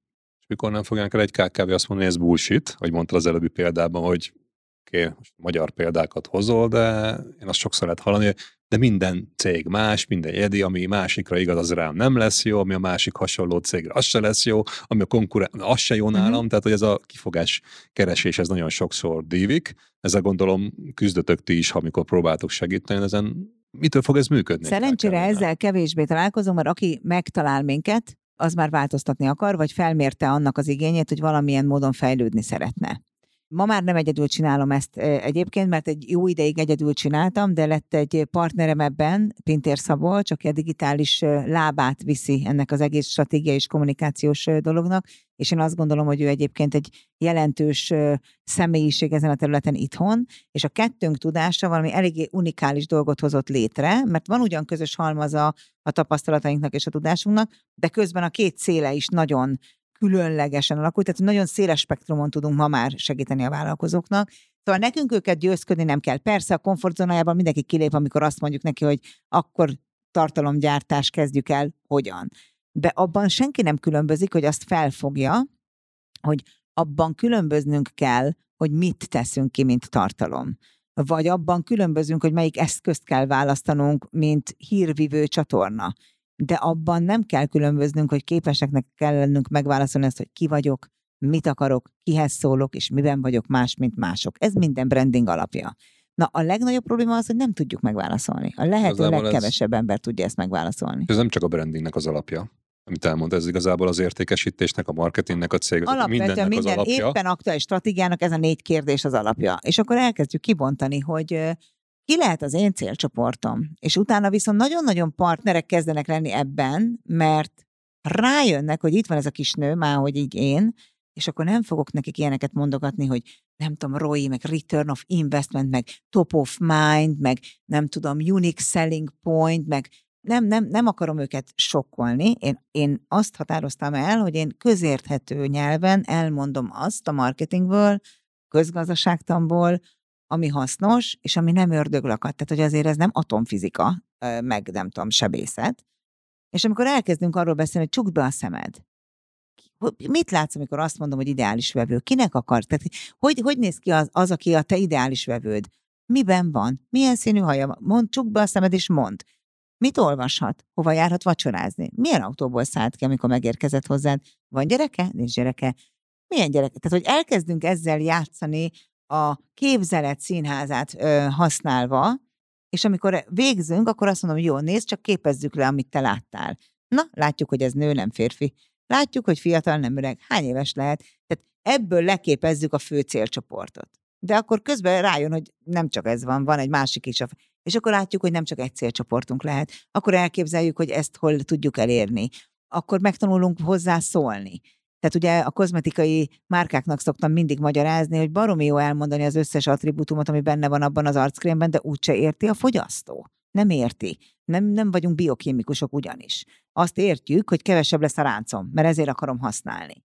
És mindig felhozom Steve Jobs példáját, ugye az iPod megérkezése az, ami azt szerintem a marketingnek a csúcs példája, hogy minden gyártó kommunikált a reggeltől estig, hogy ilyen processzor, ilyen giga, olyan tárhelyet, élő ember nem értetett, nem IT szakemberek vagyunk, és Steve, Steve Jobs gondolkodott, mi lehet érdekes a fogyasztó fejével. És azt mondta, ezer dal a zsebedben. És le is tarolta az egész piacot. Tehát megpróbáljuk megtanítani ezt a fajta gondolkodást, hogy nem szofisztikáltan kell akadémikusan fogalmazni, mert akkor, ha nem érti a fogyasztód, elmegy, mert senki nem akarja hülyének érezni magát, és akkor azt gondolja, hogy stop, ez nem nekem szól. Hanem megpróbálunk az ő fejével gondolkodni, hogy az ő kérdéseire válaszoljunk abban, amit kommunikálunk, az ő felvetéseire legyen nálunk a megoldás. Úgyhogy ez egy jó játék, szerintem ezt a KKV tagok is szeretik. Egyébként, ha belegondolsz az ügyfeleidnél, ügyfeleidben, a piciket cégeknél működik ez könnyen, vagy mondjuk azoknál, akiknek ilyen több százmilliós, vagy akár milliárdos árbevételük van, mert ők már leraktak konkrét számokkal bizonyítható tényeket, hogy vannak vevőik, meg eladásaik, és lehet, hogy ők, ők is elfogadják egyébként ezt, hogy lehet, hogy fejetetére kell állítani, amiben eddig hittek? Nem lehet így kategorizálni, mert van olyan, aki még nem vállalkozó, csak készül rá, és igyekszik minden szempontból a lehető legfelkészültebben fogadni ezt a helyzetet, és van olyan is, aki másfél-két milliárdot csinál egy évben, de amikor megkérdezzük, hogy, hogy mi ennek az ok, akkor nem tudja, és kicsit fél attól, hogyha egy olyan helyzetbe kerül, akkor, akkor mi lesz. Tehát mert nincs stratégia, mert nincs tervezés, egyszerűen csak jól megy véletlenül, miközben nyilván nem véletlenül, mert nagyon sokat dolgozik, de hogy hiányzik az alap, nincs a tervezés meg. Akkor ez, ez komoly üzleti kockátokat is jelent egyébként, hát mert el. megismételni már nem biztos, hogy tudja. Hát gondold el. Viszont óriási potenciál van benne, fejlődési potenciál, ha ezeket elkezdi jól csinálni. Mi nagyon igyekszünk kommunikálni a sikertörténeteket, és ha belegondolsz, ha te is ezekkel a cégekkel dolgozol, ha valaki csak egy picit elkezd tervezni, ha valaki csak egy picit tudatosabb, ha valaki csak egy picit stratégiát kezd alkotni, egyértelmű, hogy sikeresebb lesz. És mi ezeket a közösségünkön belül, vagy a, a tanfolyamainkon folyamatosan kommunikáljuk. Tehát, hogyha előfordult az, és ez egy teljesen konkrét példa, hogy idén február 7-én írt az egyik csapattag nekünk, hogy ma megcsinálta teljes tavalyi évi forgalmat. Hát nyilván hatalmas írverést tettünk ott a saját kis közösségünkben ennek, mert más sikere tényleg tud úgy befolyásolni, hogy akkor te is akarod, akkor te is készen állsz a változtatásra. Van olyan, aki harmadszor, negyedszer jön el ugyanarra a képzésre, mert készen áll, de mégse áll teljesen készen, és akkor nem baj, majd egyszer készen fog. Már az, hogy tudja, hogy változtatnia kell, ez egy hatalmas dolog. Hozzád azok jönnek, akik eh, változtatni akarnak Igen. már. Az előbb mondtál egy olyan egyszerű boldog, egyszerre boldog és szomorú példát is az a esküvő halálos uh-huh. esemény, amelyeket felnyitotta a szemeret. Igen. Hogy nincs időd, nem érsz rá. És ugye én nagyon sokszor ezt látom, hogy halogatnak a KKV-k leginkább, mert ej érünk még, van ez a magyaros mondás, de, de mire? Mert majd jövőre, majd három év múlva is lehet, hogy a világ elhúzott mellettünk. És jelenleg egy eléggé, mondjuk azt, hogy ebből a szempontból megengedő ez a gazdasági könyv, ami vagyunk, mert nem halnak éhen ezek a cégek. Mi az, ami segíteni tud nekik, hogy hogyha nem is azt nézzük, hogy mindenkinek jobb legyen, de amit elmondtál, azért egy fontos dolog, hogy ha kicsit is jobban csinálsz valamit, olyan könnyen ki tudsz emelkedni az átlagból. Bármilyen iparágról van szó, KKV-ban ez, ez, ez hatványozottan igaz, hogy kicsit jobban csinálod, és akkor így kiugrasz fölfelé a kiugrás, nem kiugrás, mit csinálsz másként, mit csinálsz ugyanúgy, ez nem is csak KKV, szerintem mi emberek halogatunk folyamatosan két okból. Vagy azért, mert azt gondoljuk, hogy ráérünk, miközben folyamatosan azt magyarázom, hogy én úgy képzelem az életet, mint hogy kettes sorokban állunk a mennyország felé. Csak nem tudjuk, mikor kerülünk oda. De hát mind oda tartunk. Csak hát ki tudja. Lehet, hogy ma, lehet, hogy 50 év múlva. De ennél sokkal érthetőbb halogatás az, hogy várják a megfelelő pillanatot. Majd akkor, ha már úgy leszek, majd akkor, ha elérem azt a bevételt, majd akkor, ha kész lesz az új iroda, majd akkor már, ha akkor a méretű leszek, majd akkor, ha olyan profik leszünk, majd akkor, ha megtanítottuk a nem tudom kit. Tehát, hogy egy optimális helyzetet várva várjuk a, a, a pillanatot, de az nincs. Tehát a megfelelő pillanat az most van. Én egy szót utálok a legjobban, az a majd, uh-huh. mert megtanultam, hogy az egyenlő a jelentés azzal, hogy soha. Igen. Egyébként igen és mert ez a legkönnyebb, és igazából, hogy mondtad, hogy mikor a legjobb elkezdeni bármit, már valószínűleg tegnap, ha tegnap nem kezdted el, akkor meg ma. És a hónap az már egy rossz válasz ebből a szempontból. A, az, a, a nemrég említett Pinter Szabi partnerem, ő pont azt mondja, hogy a válság, állóság legfőbb kritériuma az a változtatás és a láthatóság. Egyébként elvérzünk. Ez egy nagyon jó dolog ezt a kettőt szerintem érdemes egy duplán aláhúzni, és mindenkinek így felrakni így a szem magasságába, hogy ezt lássa folyamatosan. Na de egy pillanatra beszéljünk akkor rólatok, mert mondod, hogy elindítottad ezt a bizniszt. nem úgy, hanem a cégről, Értem. arról, hogy egyébként te ezt hogy csinálod? Mert mondtál itt, hogy rengeteget pörögsz, csinálsz, ide-oda, oda, ilyen szolgáltatás, új dolog, hmm. kollégák csinálják, de ezt az egészet hogy szervezitek? Nem a ügyfeleiteknek a menedzsmentjére, hanem a saját cégeteknek a működésére gondolok, mert szerintem az is egy, ugye több százmilliós céged van egyébként a uh-huh. sajátodból, és még mellett még csomó minden mást is csinálsz, tehát úgy gondolom, hogy az nem egy olyan egyszerű dolog, hogy olyan memóriát, hogy 5 percenként minden a fejedbe föl van írva. Egyébként nagyon sok minden van a fejemben. Tesztelték a diákjaim, hogy egyszerre négy dologra tudok úgy odafigyelni, hogy teljes értékűen visszamondom. Egyébként ez fárasztó is, ha belegondolsz, mert nem biztos, hogy minden négyre szeretnék figyelni. A belső szervezés egyébként úgy van, hogy nagyon meg van tervezve a struktúrája egy-egy hétnek. Szoktam mondani, hogy olyan, mint a MÁV menetrend, és akkor a barátaim mindig viccelődnek, hogy nem Kriszta, ez olyan, mint a Deutsche Bahn. Nem fér be az egynapos csúszás, vagy a pár Nem, órás. nem. A kollégáimban eleve megvan az a nagyon különleges ajándék az én számomra, hogy itt mindenkinek tulajdonosi szemlélete van. Ha bárki megkérdezi, hogy hogy csinálom, nem tudom. Nagyon megbecsülöm őket, az igaz. Úgy emberileg, mint anyagilag, de ez még nem lenne elég ehhez ennyire szerintem.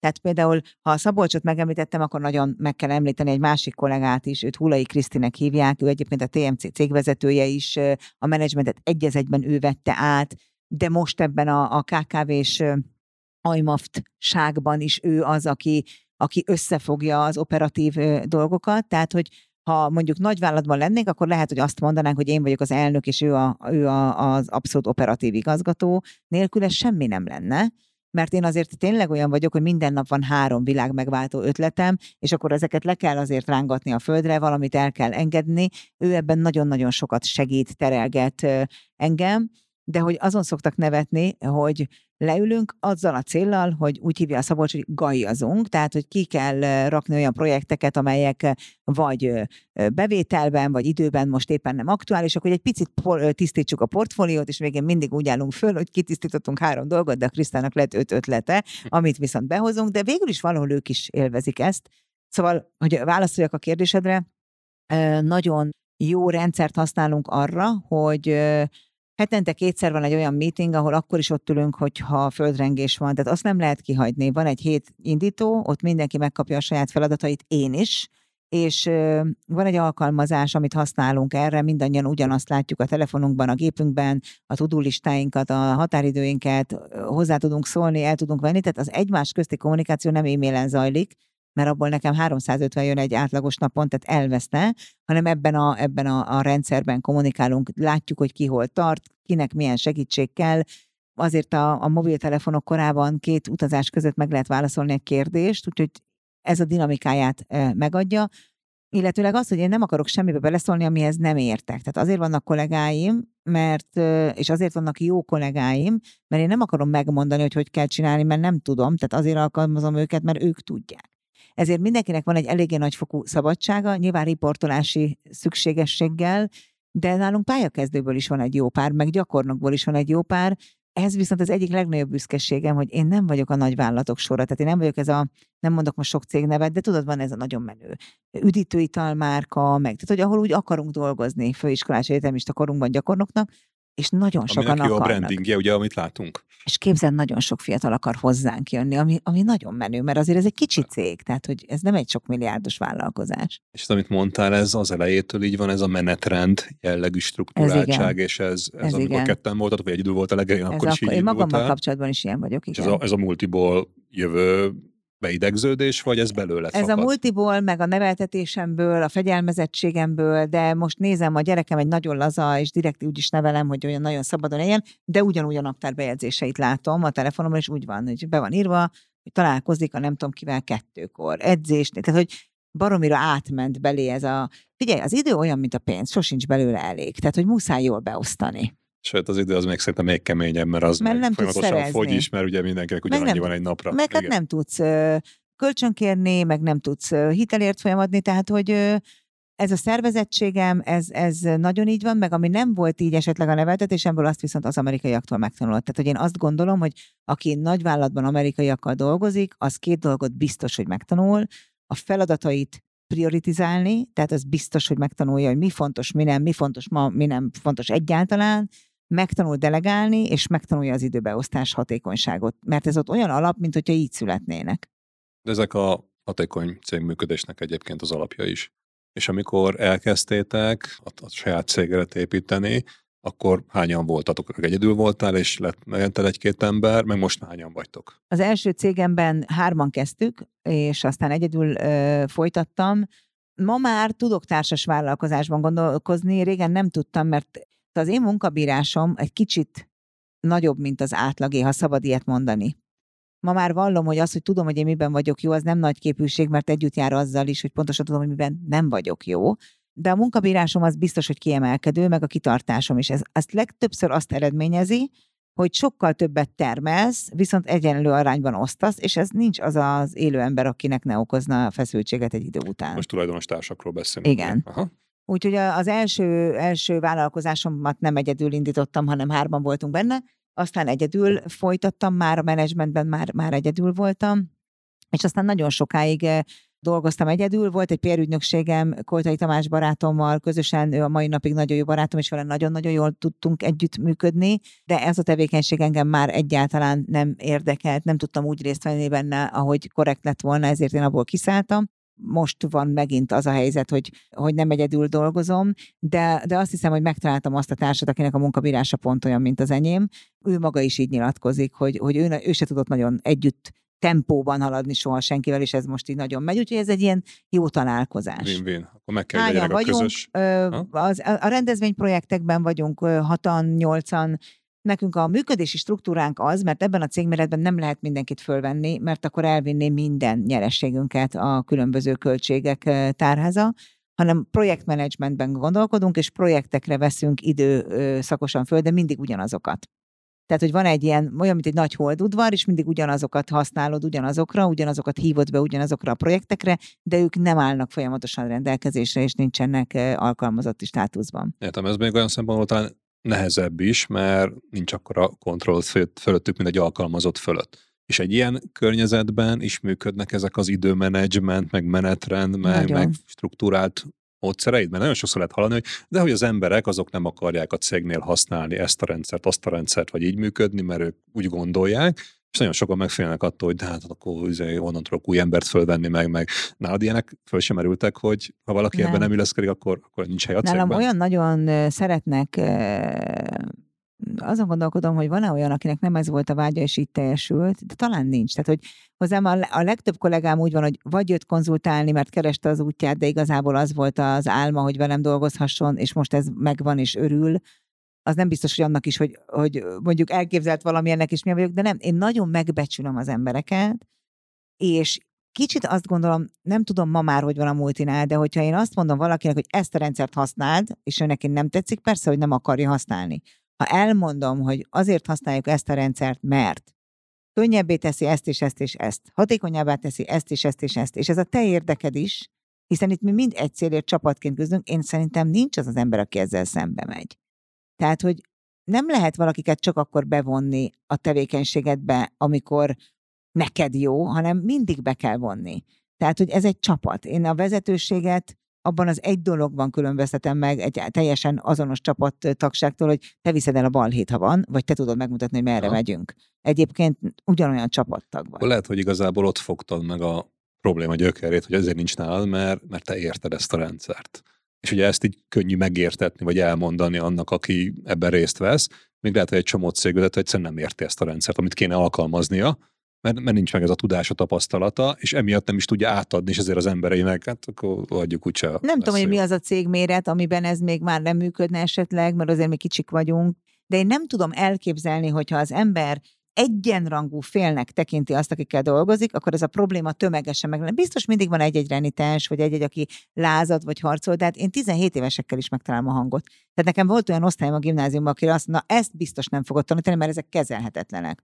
Úgy dolgoztunk együtt, hogy kifejezetten élvezet volt. És amikor megkérdeztem tőlük, hogy gyere, mondjátok már egy srácok, hogy mit csináltam én másként, hogy tanuljak abból, hogy szeretném tudni, akkor azt mondták, hogy tiszteltél minket, megkérdezted a véleményünket, és nem idejöttél felülről elmondani, hogy szerinted hogy van. És ez tényleg így van. Tehát, hogy én igyekszem mindenkitől tanulni, igyekszem nyitott lenni, biztosan olyan, aki, aki azt gondolja rólam, hogy csak engem ne kell látni, mert nem jön ez be neki. És ez is oké, okay, nem szeretett mindenki, nem vagyunk szimpatikusak mindenkinek, nekem se szimpatikus mindenki, de én alapvetően nagyon nyitott vagyok meg nagyon elfogadó bárkivel kapcsolatban, és én tényleg azt gondolom, hogy mindenkitől tudunk tanulni. És ez egy tök jó társas játék. És akkor itt a kulcs a bevonás hogy bevonod őket egyenrangú félként, de azért megvan a vezetői dolog, mert te jelölöd ki a célokat, meg az irányokat, viszont ha megértik, akkor ez az egész tud jól működni. Meg a kereteket.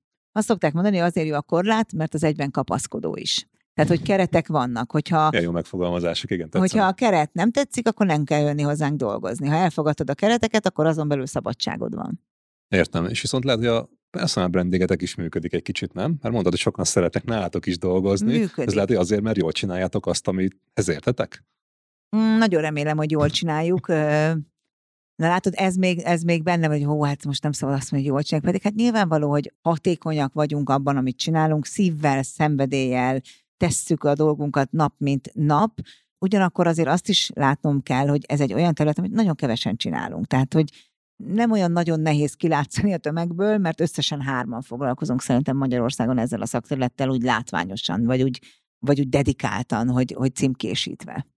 Oké, okay, ezek, akik ki is emelik és kommunikálják, és lehet, hogy egyébként megvannak, azt hiszem, ha beírnánk a Google keresőbe, akkor valószínűleg több találatot dobnak ki, mint ez a három, aki ezzel foglalkozik, csak ők nem tudják ezt megmutatni, nem tudják kommunikálni, vagy nem jók benne, vagy mi lehet azok, mert szerintem én nem hiszek abban, hogy van bármi olyan Magyarországon, hogy csak egy valaki csinál. Mert akkor ott, ott általában problémák vannak, mert Meg akkor vagy nincs izgi. biznisz, vagy, vagy, Meg vagy nem nincs is benned. izgi, tehát akkor se verseny, semmi nincsen. Tulajdonképpen azt hiszem, én ezt elő, egyébként nem én kezdtem először elmondani ezt magamról, tehát hogy valószínű az egy nagyon erős kezdés, hogyha már más aggat rád egyfajta címkét, és nem önmagadat kezded el építeni, bár én mindenkinek azt tanítom, hogy magadnak is kitalálhatsz egy ilyet, és akkor utána jön az a nagyon nehéz út, hogy megvan a címkéd, megvan a márkád, de hogyha nincs benne eredményed, akkor a hiteled egy idő után nem épül ki. És talán nekünk ez a titkunk, hogy mondunk valamit, és ugyanazt csináljuk is. És ígérünk valamit, és az megtörténik. És ez elég szomorú dolog, de ez unikális. Tényleg azok makacs dolgok. Előbb-utóbb ugye Igen. számba kerülnek, mert mondani az elején bárki bármit tud, de egy idő után az, az kevés lesz akkor kellene Egyébként azért most, most tapintottál rá a lényegre. Tehát lehet ezt kritizálni, meg a KKV-t, meg hogy hát amikor ezt elkezdtem, azt elképzelni nem tudod, hogy a komoly, fontos barátaim azok mit gondoltak, hogy már megint megőrült. Tehát, hogy már egyszer, okay, akkor most, most tényleg. És akkor mondták, hogy aha, most föl, föl, nem akarok szakmát mondani, nehogy megsértek valakit, de hogy ilyen, ilyen szakmákat mondtak, amikről azt gondolják, hogy az a vállalkozó, hogy nekik fogod most megmondani, hogy ne, de most tényleg már, már mit kell még kitalálni, és nem értették, hogy ez nem arról szól, hogy, hanem arról, hogy olyan potenciál van a hazai KKV-ban, ebben a rétegben, aki meg akarja váltani a világot, akinek álmai vannak, és ez, ki, ez kiaknázatlan. Velük senki nem foglalkozik, mert ez bizonyos szint alatti. Ezt úgy tudom megfogalmazni, hogy KKV-knak szerintem több mint a 95% a szakmai alapon kezd el céget építeni. És amiről beszélsz, a personal branding egy másik szakma lehet, hogy jó valaki klímába, napelembe, bármiben, így van, teljesen de, de a personal branding ez nem ért. Ez Mert így akkor, van. akkor, nem, akkor abból csinál céget. Ez így van. És a cégvezetés is egy másik szakma, ha így nézzük, azt is ugyanúgy tanulni kell, mint hogy most mondtál ilyen menedzsment vagy szervezési Abszolút praktikákat, és valószínű ezért tudsz nekik segíteni, mert ha mindenkinek lenne personal brandingje, akkor valószínűleg újat kéne kitalálni, mert akkor máshol lenne az átlagszint.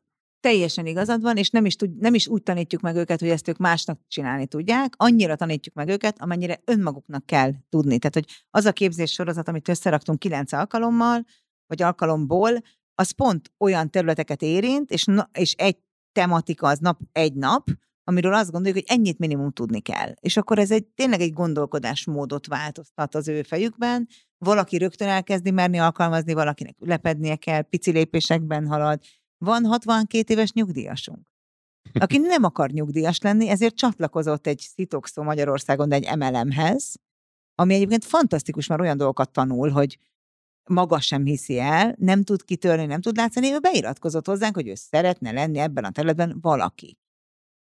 Elmondhatatlanul tisztelem, mert egyébként kötögethetne otthon, és nyalogathatná a sebeit is, hogy ő már nem kell sehol.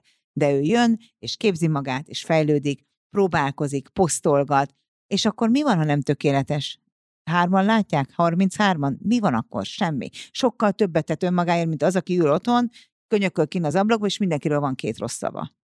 és egyébként ez szerinted bármelyik szakmára igaz, vagy iparágra Magyarországon, hogyha ezt jobban csinálják, akkor ki tudnak emelkedni így a átlagos szintből? Szerintem igen. Van esetleg olyan konkrét példád, akár így név nélkül csak, hogy akivel dolgoztál együtt, így KKV-val, hogy honnan, hova jutott el, personal branding segítségével, vagy a szolgáltatások segítségével. Azon gondolkodom, hogy jól fogalmazunk-e, hogy personal branding segítségével, vagy pedig inkább a tudatos vállalkozói kommunikáció, vagy nem is tudom, hogy ezt... Mondd meg te, hogy melyik a jó Nagyon szerinted. jó, ezen, most ezen gondolkodom, mert ugye mit tanítunk nekik? Tanítunk nekik személyes márkaépítés, célcsoport meghatározást, kommunikációs stratégia kérdéseket, hogy miket tegyenek fel önmaguknak, egy pici jogi ismereteket, GDPR adatkezelés, stb pici könyvelés és adó ügyeket, social media platformokat és tartalomgyártást, tehát hogy nagyon sok területről tanítunk egy picikét, és azon gondolkodom, hogy ezt olyan hogy lehet gyűjtőnéven összefoglalni, mert ez a vállalkozói létnek szerintem már az alapja. De a lényeg az, hogy mit tudom én, van olyan, aki csinált egy évben 80 milliót, most meg csinál a következő évben mindjárt 350-et. Várj, egy év alatt? Igen, és dupla. semmi más nem csinál, csak ezt. Megtanulta megfogalmazni jól a hirdetési szövegeket, megtanulta jól elhelyezni, és megtanulta jól targetálni a célcsoportjára. Van működik ez szerinted jobban, annak mondjuk 80, tehát van valami szemmel látható árbevétele, vagy aki most indul nulláról, uh-huh. mert azt, hogy most ha valaki 80 millióról csinált 300, azért az most közel négyszerezés, azért az brutális. De naponta dolgozik ezen két-három órát. Tehát, hogy azért ez hozzátartozik, hogy nem azt csinált, hogy eljött egy tanfolyamra és holnap ment, hanem elkezdte tényleg alkalmazni ezt az egészet. De van olyan orvos is, aki aki megfogalmazza azt, hogy tanult az Egyesült Államokban, ami nagyon érdekes, hogy ott tanítanak pácienssel való kommunikációt az egyetemen. Jönnek a színészpalánták, és akkor ő az egyik nagyon beteg, ő az egyik rokon, és tanítják nekik ezt drámapedagógia bevonásával. Itthon egy kommunikációs órát nem kapnak, és akkor egy fülorgégész azért jött el hozzánk, neki magánpraxisa van, hogy oké, okay, hogy a környékben ismerik, de hogy ő nincs betöltve minden napi lehetőség, hogy érje ezt el? Ha tele van, mit kell csinálni? Hát mit kell csinálni? Árat kell emelni. Tehát, hogy baromi érdekes az, ahogy, ahogy ezt így meg lehet tanítani a vállalkozóknak, és ezzel jön a, a siker. Nem mindig négyszeres, de legyen csak 10-20 százalék emelkedés. vagy, le, vagy csak ne legyen csökkenés. Hát ugye éppen milyen a gazdasági helyzet, Abszolút. ugye attól is függhet, meg hogy milyen az iparág. Értelek, és uh, olyanod van, aki mondjuk nem 80 millió, amit most itt az előbb uh-huh. hoztunk, hanem, hanem kicsit magasabb, mondjuk több száz, akár milliárdos szinten árbevétel szinten kezdett ilyen tevékenységbe, vagy ilyen tudatosság uh-huh. építésbe, és akkor az mit hozott nekik? Van, van ilyen is, például van egy, aki mondjuk azt mondja, 680-700 milliót csinált tavaly, ugye idén nincs még lezárt év, de azt látjuk, hogy olyan 1,1-el fogja zárni az évet. És közel duplázás. Másfélszerezés ő semmi más nem csinál, ő nem csak online, de offline is értékesít. Neki például a szervezetátvilágítást is tartottunk, ami nem a saját profilunk, de, de valahogy más szempontból nézzük mi, mint egy, egy szervezet átvilágító, akinek ez a, ez a majd ő az, az már akkor kell, amikor már felállt egy szervezet, takarításra került minden rossz ág vagy elágazás, és gyakorlatilag a hatékonyságra koncentrálva lehetett az üzletláncolatot úgy átszervezni, hogy ne legyenek üres körök, ne legyenek olyan kollégák, akiknek semmi dolga, de mégis állományban van. Aki állományban van, cserébe viszont legyen jobban megbecsülve. Azok a termékek, amik, tehát 1500 termék van a, a listán, valami azt se tudta, hogy nem fogy, nem tudom mióta. Leltározás, logisztika, tehát hogy nagyon sok mindent segít, mert ez egy organikusan önmagától véletlenül ekkorára növő családi vállalkozás lett. És én azt is látom, hogy a KKV-ban a sikerfeldolgozás is ugyanolyan nehéz, vagy ezt a növekedés megugrásnak a lekövetése is olyan nehéz. Nem hiszi, hogy ezt meg lehet csinálni, ezt közben megcsinált. Nem, és csak ettől, hogy üzleti terve van, hogy költséget optimalizál, hogy összevon tevékenységeket, ez ér ebben az évben fog érni 3-400 eh, millió plusz forgalmat, nem nyereséget, forgalmat. Tehát, hogy ez, ez már van nagy. De van másfél milliárdos cég is, aki nem ilyen ütembe fog nőni, de ő pedig pont attól rettek, hogy csökkenni fog a gazdasági helyzet miatt, és ő ebben szeretne egyfajta bizonyosságot, hogy őt hogy tudjon legalább megtartani azt, ami most megvan. Neki például nem azt, nem mondani közelítünk, ahonnan ennek az előző példának, hanem sokkal inkább, hogy nézzük meg a meglévő ügyfeleket, hogyan tudjuk ő, őket úgy kenyeztetni, úgy kezelni, hogy ők megmaradjanak, hogy újra visszatérjenek, hogy mindig hozzánk térjenek vissza, tehát hogy ott inkább az állomány megtartásról beszélgetünk sokat. Tehát ebben ez is a fantasztikus, hogy minden nap más, minden helyzet más, minden feladat más. Nagyon jól megfogalmaztad, rengeteg problémakört feldobtunk, mindig más kihívás, és mindegyikre ez a látszód, vagy látszasd magad jól, egy nagyon jó válasz tud lenni. Abszolút. Kicsire, közepesre, nagyra, nyugdíjasra, aki most kezd vállalkozást, tehát kvázi eléggé széles a paletta. Egyébként ez szerintem még egy fontos kérdést nem tettem fel ehhez kapcsolatban, mennyi ideig tart? Mert oké, okay, évekig kell ezzel, mondtad, hogy már jövő évre azért tupláztak, vagy akkor ezek szerint maximum egy év, de mikor lesz ennek eredménye? Mennyi időt kell ebbe belerakni, hogy ez tényleg elkezdjen működni? Sosem állhatsz le. Tehát ez, ez az első mondás, hogyha elkezded... Amikor elmegy hozzá, akkor mi nem csinálja ezt? És megtanítod, hogy kell valamit csinálnia, és mikor lesz az első? Persze, munkanélkül nincs eredmény. Optimális helyzetben három-négy hónap alatt azért már látszanak az első eredmények, és nyilván az első igazi eredmény azért ez egy teljes év, hogy lássuk, a, mert nem csak, tehát, hogy nem csak attól függ, hogy mi mit csinálunk, hiszen a gazdasági környezetünk, a piacunk is folyamatosan változik, de, de három-négy, három-négy hónap alatt már azért érezhetőek az eredmények. Azért az nem egy olyan hosszú idő. És mennyi időt kell belerakni szerinted? Mondod, hogy minden nap dolgozni kell vele, két-három órát, uh-huh. de ez mhm. azt jelenti, hogy mást kell csinálni mondjuk a helyett, ami, mert rengetegen azt mondják, hogy napi 10-12-14 órát is dolgoznak a mókuskerékben. Igen. Meg kell állítani, ki kell venni, és akkor más dolgot kell csinálni itt a tűzoltás helyett. Hát a tulajdonosok a KKV-ban azért baromira nagyon nagy probléma az, hogy semmi struktúráltság nincs a vállalatban. És ez nem csak az egy-két személyes vállalatokra igaz, 30-40 fős vállalatoknál is igaz az, hogy még mindig a tulajdonos dobja ki a postára a levelet, mert arra jár. Ez a cég szervezetépítés kérdéskör, ez egy nagyon-nagyon-nagyon nagy kihívás ezen a területen.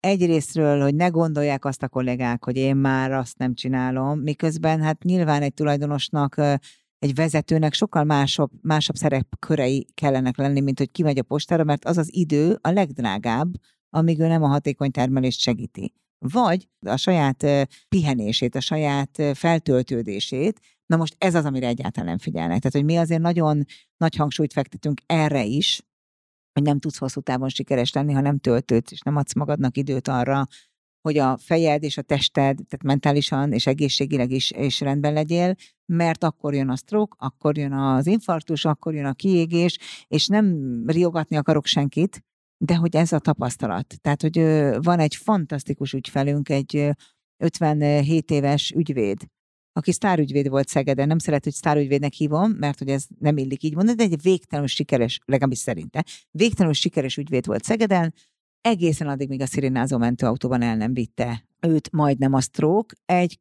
rajcárt nem adtak volna azért, hogy felépül belőle, szinte fogadásokat kötöttek, hogyha meg is marad, akkor sem lesz épp. Ő felállt ebből, és egyet tudott, hogy ő nem akar többet úgy élni. Keresi az útját, hasonló nőknek akar élményprogramokat szervezni. Én közben felkértem, hogy tartson egy előadást az egyik üzleti táborunkban, mert vannak ilyen háromnapos bootcampjeink, ahol tényleg aztán töményen próbáljuk átadni a, a dolgokat, és nem fogod elhinni, olyan előadást tartott, hogy egyszerre sírtunk, nevettünk, annyira megérintett mindannyiunkat. Felkértem, hogy csináljon ebből egy hosszabb előadást, mert ez egy motiváció stand-up, most megcsinálta, most volt az ősbemutató néhány nappal ezelőtt, és született egy új karrier, úgyhogy nem is tudott róla, és sírva mondja, hogy egész gyerekkorában színpadra vágyott, és neki ez volt az álma. És teljes, igen, hogy ezekből a kapcsolódásokból mi születik. Hogy ebből mennyi ember fog majd aztán táplálkozni, mert hogyha rajtam múlik, én a lehető legtöbb színpadra föl fogom most őt tenni, és a lehető legtöbb vállalathoz elküldöm őt motivációs előadónak lenni, mert ő egy élő példája annak, hogy A. soha nincs késő semmihez, B. a leges-leges legsikeresebb karrier, ami nagyon nagy bevétellel kecsegtet, se ér egy semmit, hogyha közben a mentőautóba fogsz meghalni, és nem tudod kiélvezni egy pillanatát sem. Igen, van egy ilyen mondás, hogy addig nem változtatunk, amíg nem fáj eléggé. Na látod, ez egy nagyon érdekes, ezt egy missziómnak gondolom, hogy ilyen jó nagy szavakat mondjak, ne kelljen megvárni másnak azt, hogy meghalljon a legjobb barátja vagy ne kelljen megvárni másnak azt, hogy beteg legyen, és akkor elkezd elgondolkodni. Azon igyekszem, hogy ha én bárhol beszélhetek, akkor a lehető legtöbb ember elgondolkodjon azon, hogy miért kéne megvárnom ezt a pillanatot, most változtatok. Nem holnap, most. Nem várom meg a mentőautót, most változtatok, mert nekem is csak egy életem van. Na és ez mennyire nehéz? Rohadt nehéz. Bocsánat. De miért? De miért? Most ha belegondolunk, teljesen logikusan, racionálisan fölépítettük és elmagyaráztuk, és mégis holnap ugyanúgy csinálja valaki. Mert velem úgyse történhet meg. Meg most nem lehet, mert most még le kell zárni az évet. Meg nem lehet, mert a Józsi is kiesett, és akkor most ki fogja megcsinálni. Meg mert rohadtul fontosnak és pótolhatatlannak gondoljuk magunkat. Aztán amikor kiesünk, akkor látjuk, hogy minden megy tovább.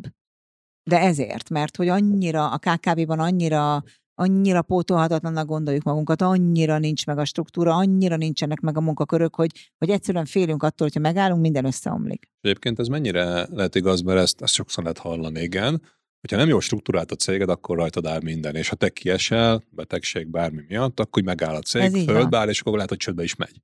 És ettől félnek, és annyira beleragadnak ebbe a mókuskerékbe, meg a napi operatív tűzoltásba, hogy nincs idejük struktúrát építeni, fejleszteni, rendszervezetni, ami után saját magukat tudnád tehermentesíteni, vagy csak egyszerűen nem hiszik el, vagy így lett szocializálódva, vagy nem tudom, hogy mi lehet ennek az oka. Én úgy gondolom, hogy ennek valahol minden az oka, amit felsoroltál. Nem is ismerik a lehetőségeiket. Tehát, hogy a mai napig a vidéki vállalkozók jelentős része a hónap egy adott napján elmegy a könyvelőhöz, mert elviszi a számlákat, meg a nyugtákat egy olyan világban, ahol mindent be tudunk szkennelni, meg hogy eleve ez az egész elektronikus, tehát hogy ezzel elmegy egy fél nap. Mert akkor, ha már ott van, megbeszélik a nem tudom mit, de akkor meg már elment a fél nap, akkor este dolgozni kell. Tehát én azt látom, hogy a sikeres vállalkozók itthon, tök mindegy, hogy kicsi, közepes vagy nagy, egy pillanatát nem élvezi az életének, mert már reggel hétkor az a nagy al, ami, még este az ágyban még azon agyal, ami, vár hétvégén is dolgozni kell, mert ki kell szolgálni, mert annyira jól megy, a nyaralás az nem tud megtörténni a családdal, mert hát a biznisz. Egyfolytában a telefon nézzük. Igen, hogy... tehát hogy gyakorlatilag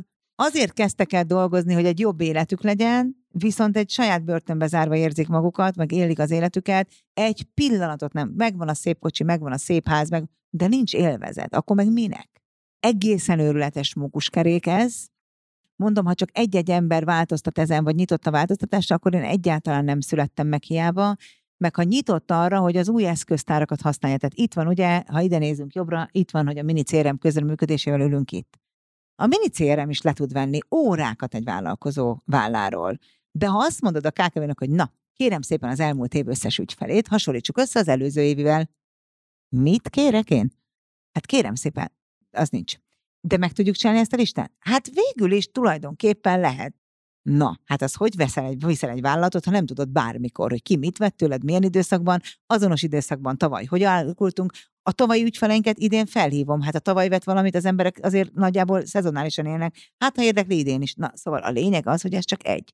A digitalizáció bevezetése még egy. A papír nélküliség bevezetése, és ezek percek, órák, amiket meg tudunk spórolni, ha csak ezeket magunkra fordítjuk akkor már nem nagyon ö, nagy ö, a baj, de nem hisszük el, hogy ezek a dolgok elérhető áruak, hogy elérhetőek a számunkra is. Jaj, én még kicsi vagyok ehhez, miközben hát én gondolom, te tudod, legjobban biztos van olyan vállalkozás is, aki használja a minicéremet, és egy darab ember dolgozik benne. A egyik nagyon, nagyon jó emlékem, amikor egy egyéni vállalkozó jött hozzánk, és megkérdeztük, hogy van 20 ügyfel, és akkor minek neki rendszer? Mert mondta, hogy évvégére 40-et szeretne, Fán. de nem ezért kell neki a rendszer, hanem azért, mert jövőben még többet is fel akar venni egy új kollégát, és szeretné, hogy az új kolléga már rendszerben dolgozzon, hogy tudja követni, ne ilyen Super. vakrepülés legyen az Super. egész. Ez egy tudatos építkezése volt, és ezért kellett a rend, már a nulladik pillanatban. És én azt tudom mondani, hogy verseny autóval, ha ezt a példát hozhatom, jobb azt verseny előtt felkészíteni, mint menet közben, verseny közben kereket Teljesen cserélni. Ugye? Jó. Lehet, csak baromi nehéz. Szóval eh, én azt gondolom, hogy ezzel sokat megsporolhatnak, ez egy tudatosságot igényel, és nekünk el kell mondani, hogy van egy csomó lehetőség, amiről ők nem tudnak. Jó volt a nagypapának a kockás füzet, de azért volt jó, mert a nagypapa tudatos volt, felírta a költségeket, felírta a várható kockázatokat, meg a bevételeket. Azért írt kockás füzetbe, mert nem volt még komputer. Hát meg azért szerintem, ha azt a időszakot vagy kort összehasonlítod a mai nappal, azért itten százszorosra, ezerszeresre felgyorsult a világ. Tehát akkor ilyen nagyon nyugodt tempóma ment minden, ma meg már tényleg néhány másodperc, és így elárasztanak. De Krisztián a legtöbben kockás füzetbe se írják úgy, mint a nagypapa, mert csak mennek a dolgok után, és próbálják utolérni önmagukat. azzal, hogy, hogy gyors a világ körülöttük. Figyelj, nagyon érdekes, és szerintem egy ilyen podcastban beszélni kell erről. A nagyon sok KKV a kezdeti e, időszakban nem tudja, hogy veszteséget termel, mert nem jól állítja össze az üzleti tervét. Van egyáltalán nekik? Ha van, igen, jó kérdés, ha van, mert beleírja a fix rezsit, talán a telefonköltséget, nem tudom, de semmi más nem. Majd elakadunk a bruttó nettónál, mert az adózott nem adózott, és gyakorlatilag nulla perctől veszteséget termel, mert nem számolja bele, hogy azért neki is kéne valamiből élni, stb. stb. stb. Árképzésnél ugyanilyen probléma a KKV szektorban, hogy az nem a legtöbb esetben nem közgazdaságtani kérdés itthon. Tehát, hogy beszélhetünk arról, hogy horgonyár, meg felülről lefelé, meg lentről felfelé, meg árképzés, nem tudom, raktárkészlet alapján, meg fogyás alapján, meg versenytárs alapján, tehát hogy elkezdhetjük ezeket a közgazdaságtani definíciókat. De ez rohadtul pszichológiai kérdés a KKV-ban érek ennyit. Kimondhatom azt a számot. Nincs önbizalom. Úristen, mit szólnak, hogyha ezt mondom, stb. stb. stb. Tehát, hogy ez egy nagyon érdekes terület, én rettenetesen élvezem a velük való munkát. Itt meg a legnagyobb probléma talán a kis hitűség, nem? Abszolút. Ez, na hát ez meg egy országos probléma szerintem. A másik még, hogyha a cégvezetőnek a fejébe ez meg is van, vagy sikerül belerakni és megérti, akkor utána jönnek a kollégák, akik ugye kérdés, hogy elhiszik-e a cégvezetőnek, hogy igen, az ő munkájuk, a termékük tényleg ére annyit, amit mondtál, azt el lehet-e kérni, azt meg lehet-e kérdezni egy ügyféltől, és akkor ugyanúgy akkor megküzdöttél te, mint tanácsadó vagy segítő a cégvezetővel, és átlenített a következő szintre, akkor utána hányan akadnak el abban, hogy a körülötte lévő kollégák visszahúzzák.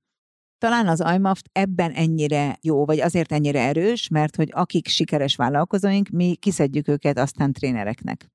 És azt mondjuk, hogy ha nekem nem hiszed el, hidd el neki mert ő, meg tud, mert ő ugyanolyan vállalkozom, mint Ügyvédnő te. a példa, nem? Erre Például az mondtál. ügyvédnő, de van olyan franchise tulajdonosunk is, akit felkértünk, hogy tartson franchise szakértőként előadásokat olyanoknak, akik gondolkodnak a franchise-ban. Én életemben nem csináltam franchise-t. Megtanultam, de nem csináltam a gyakorlatban tankönyvszerűen tudom. Na de neki meg van 19 egysége. Hát neki biztos, hogy elhiszik. Ő biztos ismeri a problémákat. És a magyar valóságban látja a problémákat szembesülve, hogy hogy kell itt működni. Lehet, hogy a tankönyv az erre pont nem tér ki. Úgyhogy szerintem ebben eléggé unikálisat tudunk adni, hogy mind, a, mind amit mi nem tudunk, vagy amit gyakorlatban látunk, azokat egymásnak odaadjuk, hogy akkor ezt még cserélhessenek meg. És ők mennyire szívesen tanulnak egymástól egyébként? Mert oké, okay, hogy te personal brand, uh-huh. fel vagy pozícionál, vagy jó vagy abban, amit csinálsz, és van egy csomó eredményed, tőled szívesen tanulnak mondjuk. De itt most mondtál, hogy hozol a földi, vagy a, vagy a másik, vagy egy hasonló iparágban, vagy tevékenységgel működő cég, vagy egy ismerősön, vagy, vagy egy közösség tagja, uh-huh. őtőle is elfogadják ezeket a tanulságokat, dolgokat, vagy csak tőled, mert te vagy a hiteles ebben az egészben? Azt tapasztalom, hogy ha mi választjuk ki a szabolcsal, mi ajánljuk, akkor elfogadják. Valahogy, valahogy hisznek nekünk abban, hogy nem véletlenül választottuk azt a csapattagot. Nem tudom, ez meddig van így. Most ugye azt lehet mondani, hogy az üzleti klubunkban van 50 tagunk, olyan 5-600 vállalkozóval dolgozunk folyamatosan valamilyen formában, 3-4 ezerre lehetünk hatással a hétköznapokban, és van egy ilyen 20-25 ezeres holdudvar, aki valamilyen módon már kapcsolódik, vagy ránk nézett, vagy követi, amit csinálunk, meg gondolkodik, hogy csatlakozzék-e, azért ez egy nagyon szignifikáns szám, hogyha ha, ha, ha, ha belegondolsz, közben meg nagyon picike, tehát hogy még közben teljesen átlátható. Tehát, hogyha van egy 4-500 fős üzleti rendezvényünk, akkor én azért nagyon sok embernek tudom a nevét, és tudom őt ezen köszönteni. Úgyhogy nem tudom, hogy hol van az a méret, amikor már nem fogadják el, ha én azt mondom, hogy franchise-ban tessék a Karácsony Édit meghallgatni, ebben tessék a, a horvát be. Tehát, hogy nem tudom, hogy hol van az, de most még hisznek nekünk. Az jó. És egyébként, ha nem csak ilyen kicsikről beszélünk, hanem egy nagyobb cégről, ugye mondtad, hogy ott is vannak példák, jó példáitok, uh-huh. ott ez, ez mennyire működik? ott mennyire hiszik el, ott mennyire tudja az ember, vagy mennyire makacsokott egy, egy sikeres cégnek a vezetője, mert azért, aki milliárdokat összerak árbevételben, az akár is nézve valamilyen színen sikeres, őt mennyire könnyű ebből kirángatni a mókuskerékből, meggyőzni, ő utána mennyire tudja, vagy pedig ott könnyen, mert már valamilyen Egyre nehezebb. Van. Nehezebb? Egy, igen, mert nem elég éhes. Pedig pont azt gondolom az ember, hogy ott könnyebb, mert van egy struktúra. És Igen, de aki 700 milliót csinál egy évben, azért annak van bevétele arra, hogy jól éljen, nem azon gondolkodik éjjel-nappal, hogyha 1,1 milliárdot csinálnak, csinálnék, akkor mennyivel lenne jobb. Nem is biztos, hogy tudja, hogy lehetne jobb. Egyszerűen ők egyébként a legtöbbször azért jönnek, hogy nem akarnak ennyi dolgozni. Nem akarnak éjjel-nappal ők a központban lenni. Szeretnének egy Idő vagy pihenni. pénz, ugye? Tehát ő nem a pénzért jön, hogy eredményesebb, nem. sikeresebb, hatékonyabb legyen, hanem hogy, hogy tud könnyíteni a, Igen. a dolgain. És, és akkor, akkor kiderül, hogy élvezni. az egész struktúra nem jó például. Olyan is van. Hú, és amikor egy ilyennel találkozik valaki, vagy egy szakértő külső szemlélő, aki ehhez ért, és vannak eredménye, megmondja neki, hogy nem jó, amit eddig csináltál, akkor így megsértődve rácsapja az ajtót, vagy pedig lesz belőle egy kőkemény projekt, és akkor utána átalakítja a céget akár. Még nem csapta ránk senki az ajtót. Olyan volt már, aki azért csatlakozott hozzánk, mert az volt a hátsó szándéka, hogy a teljes közösségünk kell neki, és amikor mi erre rájöttünk, nem voltunk annyira együttműködőek és megsértődött, ilyen van, de ezen nagyon óvatosnak kell lenni, mert hogyha a mi függetlenségünk esetleg eh, megkérdőjelezhető, akkor az egész hitelét veszítheti. Tehát, hogy ezzel, ez nekünk erre nagyon-nagyon kell vigyáznunk. Miután soha nem azt mondjuk valamire, hogy rossz, hanem azt mondjuk, hogy ez tök jó, hogy ezt egyedül elérted, mert tényleg az. Ha esetleg elgondolkodnál azon, hogy ezen és ezen lehetne változtatni, vagy érdemes volna átnézni, mert potenciálisan akkor lehet, hogy még a bevétel is több lenne, és te is tehermentesednél.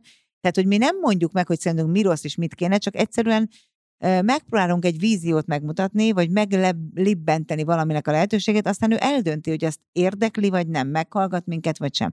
Ha már úgy döntött, hogy meghallgat, akkor már nem vágja ránk az ajtót.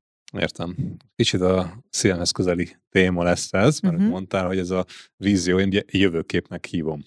És ez mennyire jellemző, hogy segítesz jövőképet adni ezeknek a cégeknek? Tehát, hogy konkrét technikai tanácsért, hogy kell jobban látszódni online vagy socialben, hogy kell struktúrát kialakítani a nem tudom én, heti ritmus, napi ritmus, bármi, vagy valamit máshogy csinálni, legyen itt szó könyvelésről, uh-huh. szervezésről, vagy pedig az elején abban segítetek, hogy abban is, hogy tényleg adj egy olyan jövőképet neki, amiben elhiszi, hogy ezt meg lehet valósítani, és nem lesz kisítő. A célmeghatározás az egyébként egy nagyon érdekes dolog, és nem csak a KKV-ban, azt szerintem a saját magánéletünkben is nagyon, nagyon érdekes, akár egy egyszerű fogyókúra esetében, akár a vállalatunk. Tehát, hogy nagyon hajlamosak vagyunk ilyen nagyon nagy álmokat meghatározni. Nagyon hajlam... Amit másnap vagy harmadik nap. Mert már érted, hogy hát ez teljesen irreális, hogy én ezt elérjem. Tehát, hogy én nagyon szeretem úgy megtanítani ezt, hogy hogy sok apró részszélre bontsunk egy-egy nagy tervet, mert hogyha ezeket pipálgatni tudjuk megfelelően gyakran, akkor már azt érezzük, hogy mennyit tettünk. Ha azt érezzük, hogy már mennyit tettünk, akkor nehezebben fordulunk vissza. Tehát a cél meghatározási technikában is próbálok segíteni. És hát nagyon-nagyon sok tréninget tartok. Tehát én, én nekem a legjobban a vállalkozói létemben a tréningek hiányoztak, meg a karácsonyi vállalati bulik az életemből, és én azt feltételezem, hogyha nekem volt egy ilyen problémám, akkor ez talán a KKV más tagjaival is létezhet. Ezért tartok nagyon sok tréninget, tehát time management tréninget, produktivitás tréninget, akár a személyes márkán túl kommunikációs vagy social media eszközhasználatot, tehát hogy ezeket muszáj egy kicsit sokkal inkább tanfolyami szinten kezelni, mert egy, egy pár órás konzultációval nem tudsz valakinek megtanítani sok évnyi kimaradást, de pontosan ezért tartjuk ezeket a csoportos alkalmakat, hogy akkor mindenki bepótolhatja, mint egyfajta étlapról lehívhatja, hogy neki mire van szüksége, mi az, amiben szeretne fejlődni, és akkor mi ebben próbálunk rendelkezésre állni, vagy hívni olyat, aki ért hozzá, de mi nem. Ez a time task management, ez a kettő ilyen kulcs, amit, amit, amit most mondtál is, hogy te is jól, meg ti is jól csináljátok, és ez nagyon sokaknak hiányzik. És így oké, okay, van többféle módszer rá, vagy így naptár, vagy getting things done, vagy egy csomó minden uh-huh. ilyen mhm. megközelítés. Te miben hiszel egyébként, hogy mitől nem esel szét, mert hát nem kell titkolni, meg el is mondtad, hogy pörgös vagy. Igen. Azt élvezed. És van egy céged, aminek többféle tevékenysége van, többféle emberre dolgozza, amellett van még egy csomó kezdeményezés, vagy másik cégekben is, tehát hogy nem egy tipikus vállalkozó vagy, hogy a saját cégedbe dolgozol, azt csinálod, amivel abban is el lehet úszni. Tehát, hogy rengeteg mindent uh-huh. csinálsz. És ott van a magánélet, család, gyerek, stb. Igen. Önnek is látod a naptárját, mondta. Tehát, hogy te miben hiszel, milyen módszerben, ami, uh-huh. amitől hatékony tudsz lenni, és nem muszol el. Három, három dologban hiszek. Az egyik a nemetmondás és határhúzás képességében. Tehát, hogyha csak abba belegondolsz, hogy most itt ülök, ezt hány hónapja egyeztetgetjük, de hogy nekem muszáj tudnom azt, hogy el akarok jönni, vagy nem. Ha nem akartam volna eljönni, akkor egy nemleges választ adok, és akkor túl is léphettünk volna ezen. Onnantól van nagy a baj, ha el akarok jönni, mert akkor mikor találjuk meg ennek a, a lehetőségét, és mindenféle furcsaság nélkül nekem gyakorlatilag idénre kész a naptáram. Tehát, hogy nem nagyon fér bele semmi már idén. Ez azért van így, mert tehát, hogy ez a határhúzás az első, amit, amit gondolok hasznos tanácsnak. Felteszem magamnak a kérdést, hogy hozzá ez nekem presztist, épít-e valamilyen formában, hoz-e pénzt anyagilag, hoz-e bármilyen előnyt, vagy hasznos-e olyanoknak, akik számomra fontosak, vagy a missziómban fontosak, és ez ennek felel meg a leginkább, hogy én most itt ülök, meg egyébként is együtt kaptunk díjat, és ott nagyon örültem, hogy jöhetek hozzád. Meg kitartó voltam. Meg kitartó is voltál, ez is igaz. Hát ennélkül semmi nincs. A másik, amit gondolok, hogy a hatékonyságomnak egyébként nagyon fontos attribútuma, az a naptárkezelésem, és az pedig attól különlegesebb talán, mint az átlag, hogy én nem csak azt írom be, hogy mikor mi történik, hanem azt is, hogy ez mennyi időt fog igénybe venni. Tehát én ezért nem úszom el. Tehát, hogyha én készülök egy előadásra, akkor én azt két-három napon keresztül beírom két-három órára, hogy a, a megírom az előadást. De az ugyanolyan fontos, mint egy meetingen van. Tehát amikor én csak a munka, vagy a gondolkodási életemet írom vagy az én időt beírom, mert olyan is van, akkor azonnal ki nem jön, mert az ugyanolyan fontos. Tehát, hogy sokak, sokak akik ezt elkezdik, beírja, hogy én idő, de aztán azt mindig kihúzza, mert munka van. Az nem úgy van. Nem tudsz fejben átállni, nem? nem Valószínűleg igen. A napi Pedig az ugyanolyan fontos. Az, hogy most ide jöttem hozzád, megnéztem, hogy ahonnan jöttem, mennyi időt vesz igénybe az idejutás, tehát, hogy én ezzel kalkulálok, mint hogy írtam is a kollégádnak, hogy honnan indulok hány órakor, hogy ti is tudjatok azzal kalkulálni, hogy bár 30-ra kellett volna idejenem, de tudja, hogy csak 38 lesz, mert lehetetlen annyi idő. De lehet, hogy abban a 8 percben te tudsz valamit csinálni, ahelyett, hogy csak itt ülsz és vársz rám, mert kések.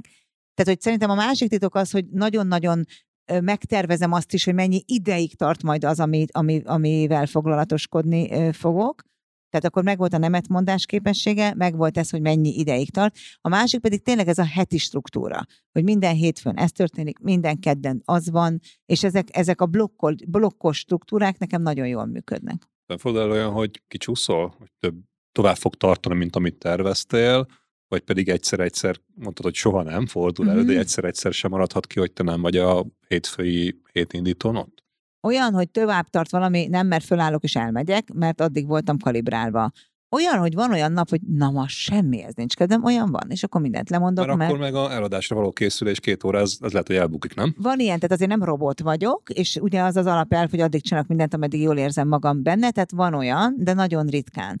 Volt olyan a 208. hétindító jön, volt olyan, hogy 7 hétig nem volt egyszer, mert nyáron azt éreztem, hogy oda kell ülni, biztos, hogy belehalok, Viszont tök őszintén tartottam egy ilyen bejelentkezést, és elmondtam, hogy itt most az van, hogyha én ezt most nem hagyom abba, és nem pihenek, akkor soha többet nem lesz, biztos elnézik nekem, én most egy picit kicsekkolok, nem tudom, mikor fogok visszajönni, de majd jövök. Mentél, nem? Kb. igen, és egyébként tökre megértették. Tehát, hogy szerintem a nyílt kommunikáció az nagyon fontos ezen a területen, meg úgy egyáltalán az életünk minden területén.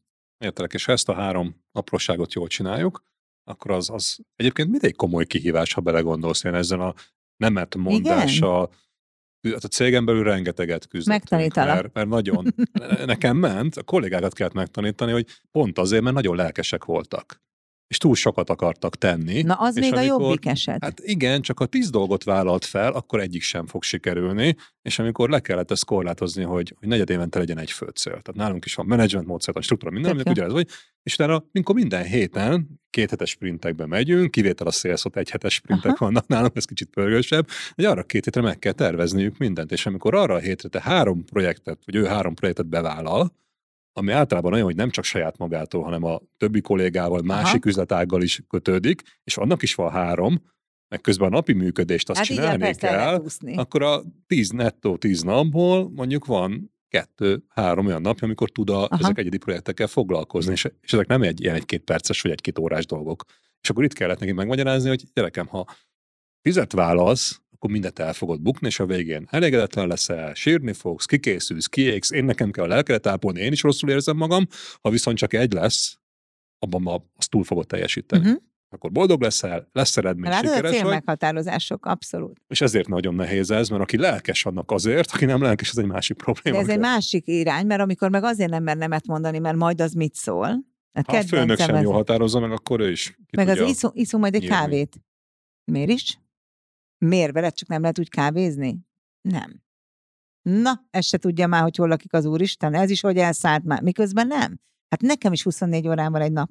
Ha mindenkivel kávézgatnék, akkor nem tudnék a gyerekemmel lenni, a szerelmemmel lenni, nem tudnék a cégemmel foglalkozni, nem tudnék önmagammal foglalkozni, tehát hogy nem Két lehet. nap után meg összeesném erre a sok alvatlanság, ami kávé Arról nem beszélve. Igen. igen. Igen, tehát ezek egyszerűnek tűnő dolgok, de ha belegondolunk, nem olyan egyszerű, és amikor ezeket ajánlod mondjuk másnak, és azt meg kell tanítani, és átadni ezt a tudást egy ügyfelednek, egy KKV cégvezetőnek, ezek, ezek könnyen mennek? Nem, nagyon nehezen mennek, de akkor mi hétről hétre leülünk, átnézzük a naptárt, ezt miért kellett, eznek miért nem lehetett nemet mondani, ez hány percig tartott, miért tartott annyi percig, mennyi volt ebből a hatékony? 20 perc. És miért nem lehetett utána fölállni? Miért hogy álljak föl 20 perc után egy meetingről? Hát mit szól? És mit csináltatok utána? Hát megbeszéltük a nyaralási terveket, Mert 20 perc után nem lehet felállni, mert az ciki. Mi van? Tehát, hogy na, ez tényleg egy gondolkodásmódát kapcsolása, de akkor, akkor nagyon szorosan, tehát azokkal, akikkel így dolgozunk, nagyon szorosan átnézzük, átbeszéljük következő hét, hú, de jó, már 50 perccel több jutott. Tehát, hogy nagyon a dicséret erejében hiszek, és nem az, az elbukásoknak a, a kiemelésében. És aztán egy, ez mondjuk nehezebb, mint a, a másik időintervallum, amiről beszéltünk, mert ez, ha akarja is az, aki változtatni szeretne, azért ehhez kell 9-12 hónap, mire ez átáll és berögzül. Viszont ha jól csinálja, akkor viszont viszonylag meg jövő hétre vannak olyan kicsi mini eredményeik, Abszolút. amit élvezni fog. Igen. És, és eredményt látja, az meg ugye talán ilyen drogként rászoktatja arra, Ez hogy jól csinálja, amit, amit csinálnia kell. Na, nagyon érdekes, és hát bízom benne, hogy ezt, ezt mindenki megfogadja ezeket a tippeket. No, és akkor végén egy dolgot szeretnék kérdezni, uh-huh. mert ugye beszéltünk a cégedről, Igen. tevékenységről, hogyan és mit segítesz, viszont mondtad, hogy van több olyan dolog, amiben te részt veszel a céged mellett is. Másik cégnek is, vagy családi vállalkozásnak is, ami időt veszel ugyanúgy, és hogyha munka része érdekel, hogy az például hogy lehet jól kezelni, amikor nem csak egy olyan célod és fókuszod, olyan saját mhm. cégedet, uh-huh. építsed, vezesd, élvezd, hanem van mellette még egy, kettő, három másik. Mert abba is ugyanúgy szét lehet aprózódni, nem? Szét lehet, de ezek a struktúrák, tehát a, ami nekem nagyon fontos, az az ifjúságnak egyfajta segítése abban, hogy merjenek hinni önmagukban. Ez egy tesztprogram egy gimnáziummal, most már a hatodik évét kezdjük. Nem titkolt vágyam, hogy szülessen egy tankönyv a tapasztalatokból, ami elérhető legyen más középiskolák, vagy legalább alapítványi középiskolák számára. Hát ez mindig csütörtök délután van, de hat éve csütörtök délután, és, és ez az iskola van annyira kedves, hogy azt mondja, hogy az, hogy én ezt csinálom, neki megéri azt, hogy az órarendet úgy szervezi, hogy én ezt csütörtökön egytől háromig tudom csinálni, és akkor én ezt csütörtökön egytől háromig csinálhatom.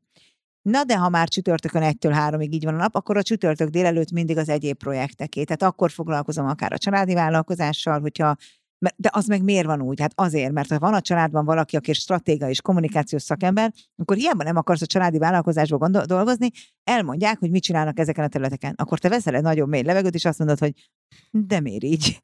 De miért nem úgy? És és akkor azt mondta az én férjem, hogy tök jó, hogy mindenbe beleszólok, akkor viszont ezt csináljuk már valami struktúrában, és tök igaza volt. Úgyhogy akkor ezeknek dedikált idők vannak, és akkor valóban ezzel foglalkozom.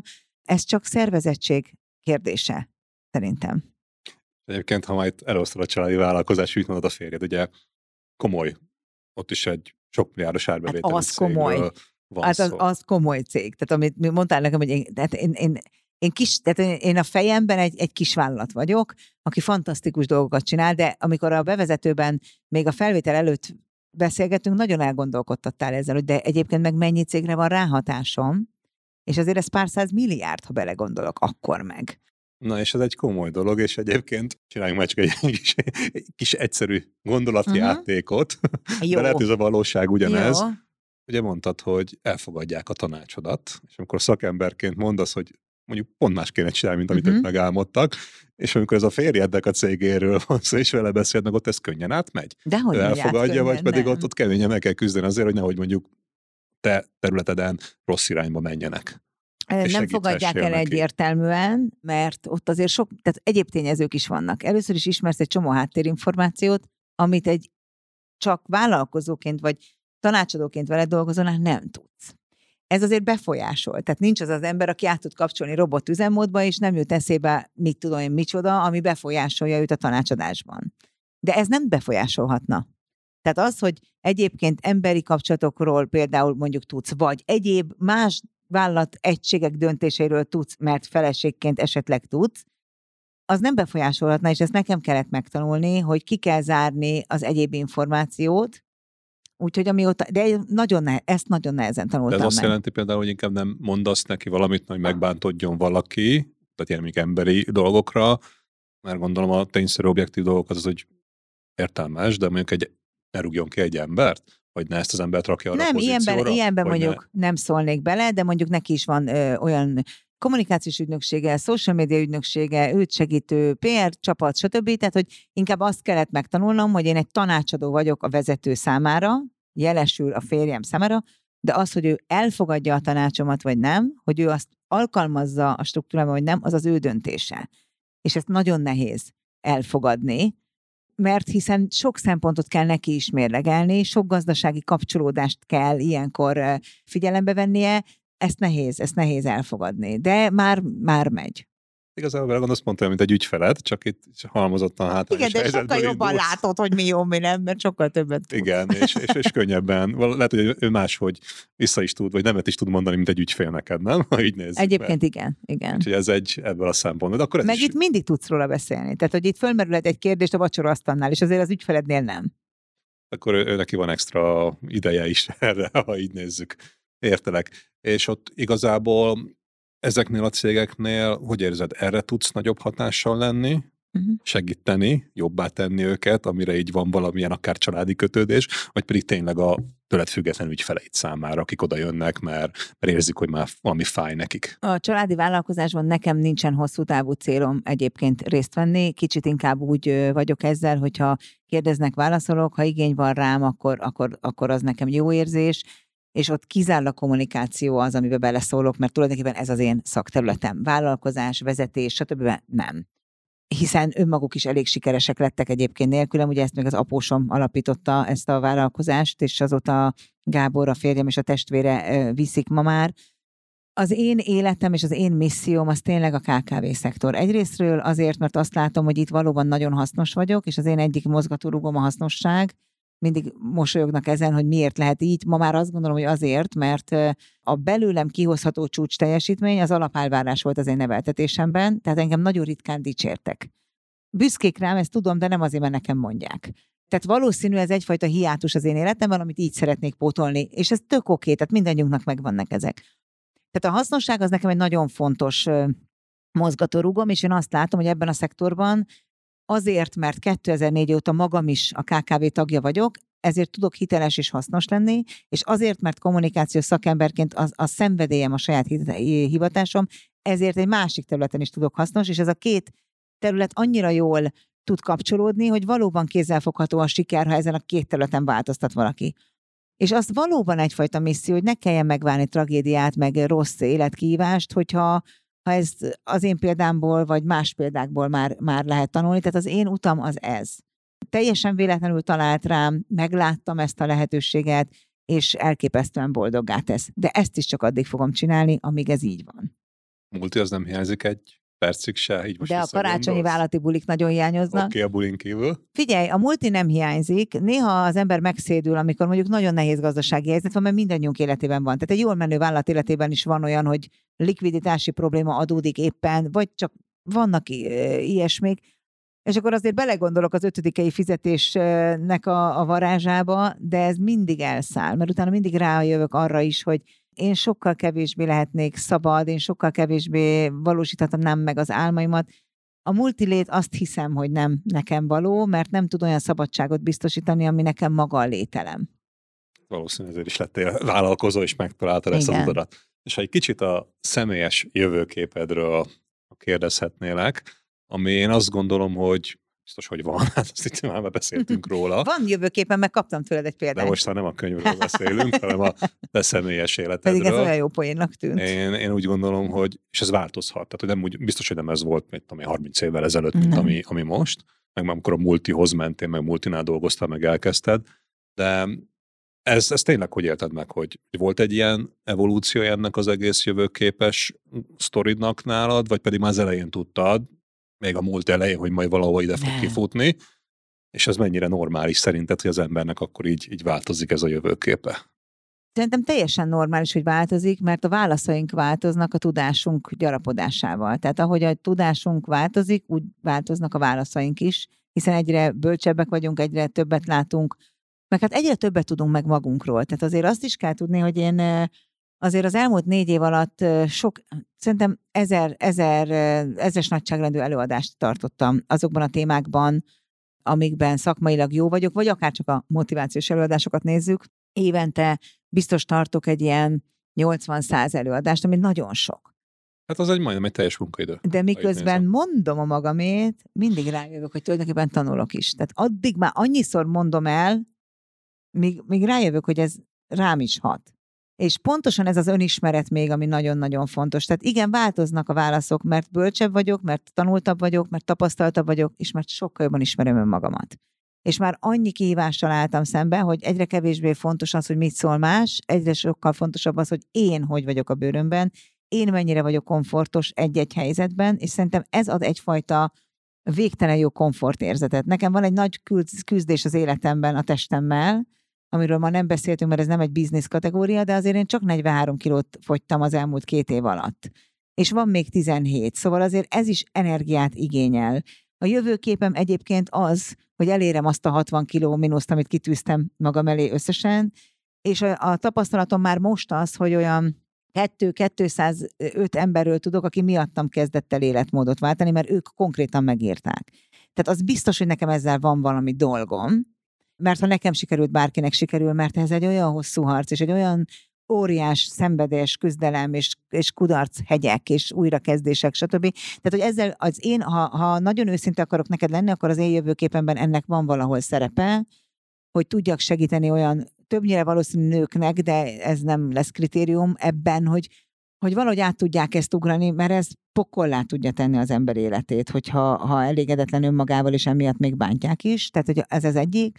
Aztán nagyon fontos jövőképem az, hogy én hosszú távon azt hiszem, hogy egy olyan kétlaki életre vágyom, amelynek a munkalába itthon van, és akár korlátlanul, tehát hogy nincs még ilyen, nem, hogy én csak egy napot dolgozom egy héten, de hogy a töltökezése viszont valahol, ahol van nagy kék víz. Hogyha ez Horvátország, Olaszország, Spanyolország, vagy nem tudom, Finnország, tök mindegy, de hogy nagy kék víz. Ez valahogy egy ilyen, egy ilyen vágyam és jövőképem, hogy idősebb koromban, amikor kevésbé vagyok aktív, akkor azért én a tengerparton ülök és nézem a hullámokat. Semmi más nem is csinálnék, csak nézném a hullámokat. Szuper, ez jó hangzik így, fel is borzontan egy kicsit, hogy milyen jó ezt így hallani, de egyébként szerintem meg amit elmondtál, pont ezt tud valószínűleg segíteni a napi működésedben is, hogy olyan, és a nemet mondásban ez sem egy kihívás, hogyha ez közelebb visz a jövőképed eléréséhez. Biztosan. Akkor, akkor igen mondasz rá, egyébként meg nemet mondasz rá, és akkor utána nem kell meghasonlulod önmagaddal, hogy hát ez, ez mégsem egy olyan dolog, Biztos így van. volna. Na, szuper, ez örülök. És ha így a vége felé kérdezhetnék tőled egy olyat, hogy uh, leginkább cégvezetők hallgatnak minket, valószínű mindenféle méretet, de tipikusan KKV-ból. Uh-huh. Ha egy gyakorlati praktikát kéne nekik tanácsolnod, javasolnod, ami szerinted működik, és olyat, hogy az akár holnaptól, hogy a podcast meghallgatása utántól el tudnál kezdeni használni, akkor, akkor mi lenne az, ami szerinted érdemes lenne odafigyelni? Ha ilyen nagyon gyakorlatias kell, és, és nem megyünk mély szakmába, akkor én szerintem az első és legfontosabb az, hogy meg tudjuk fogalmazni, hogy mennyire vagyok fontos én magamnak a saját életemben, mert megyünk előre, hajtjuk a mókuskereket, de abba tényleg nem gondolunk bele, hogy mennyi munkánkat dobjuk majd ki az ablakon, ha ez hétfőről de azért esik szét, mert nem vigyáztam magamra eléggé, és tényleg azt gondolom mindenen túl, tehát rendszereken, tudáson, szakmán, beruházásokon, eszközállományon, logisztikán túl, hogy én, mint cégvezető, hogy vagyok. Mennyire vagyok a helyemen, hogy vagyok, és mennyire fontos a saját időm a magam számára. Tehát ha csak azt megtanulják az emberek, hogy feltesznek önmaguknak egy kérdést, hogy ez nekem fontos, vagy másnak fontos, és igyekeznek a saját naptárukat úgy tartani, hogy legalább 80%-ban olyan dolgok legyenek benne, ami nekik fontos, és csak 20%-ban olyan, ami másnak, akkor nagyon-nagyon könnyen elérik azt, hogy számukra fontos dolgok lesznek az életükben, és ez lesz a család, a barát, a szerelem, a munka, a munka is, hiszen ez is fontos, tehát az az életünk része, de lehet, hogy két félidegennel való ebédben nem merünk nemet mondani helyet, sokkal jobb egyet focizni a kedve a gyerekkel, mert az felnő, és aztán bánhatjuk, hogy nem voltunk a, a, az életében. Tehát, hogy a pillanat elmúlik. És szerintem ez fontos. Igen, és uh, aki erre azt mondja, és mondtad, hogy rengeteg ilyennel találkoztál, ezért merem talán ezt kérdezni, hogy tehát, hogy nem mondhatok nemet erre a ebéd meghívásra, erre a meetingre, vagy hogy hát hogy vennék ki magát, ha nem mennék el oda, aminek tudom, hogy semmi értelme nincsen. És ezt nekem nem lehet, mert nincs most éppen jó idő, vagy még igen, még, még, még, még egy óra, még meg kell csinálnom mm. ezt, és, és ú, már este tíz van, de nem szeretem, de muszáj, mert különben holnap nem tudok fizetést adni az emberen. Bármi ilyesmi, ugye rengeteg ilyen input, meg impulzus Igen. érheti az embereket ilyenkor, és azt mondja, és nem, mert nem mondhatok nemet. Ez a logikus Szerintem... válasz. Ilyenkor mit mondasz nekik, hogy tényleg nem lehet nemet mondani, vagy Két dolgot szoktam mondani. Az egyik az, hogy mindannyian voltunk már olyan helyzetben, amikor fohászkodtunk a Jóistenhez, hogy ha csak ezt megúszom ez le, ha csak ezt az egyet enged még meg, és máshogy lesz, majd három nappal később ugyanúgy visszatagozódunk. Azok a szülők, akik egyik pillanatról a másikra veszítik el például a gyerekeiket, vagy a szüleiket, akárkit elveszítettünk, ők azért nagyon tudják azt mondani, hogy mi mindent csinálnak másként, csak vagy csinálnának, csak már nem tudnak. És ha mindez nem elég, akkor felszoktam hívni egy könyvre a figyelmet, amit egy Broni Ver nevű nő írt.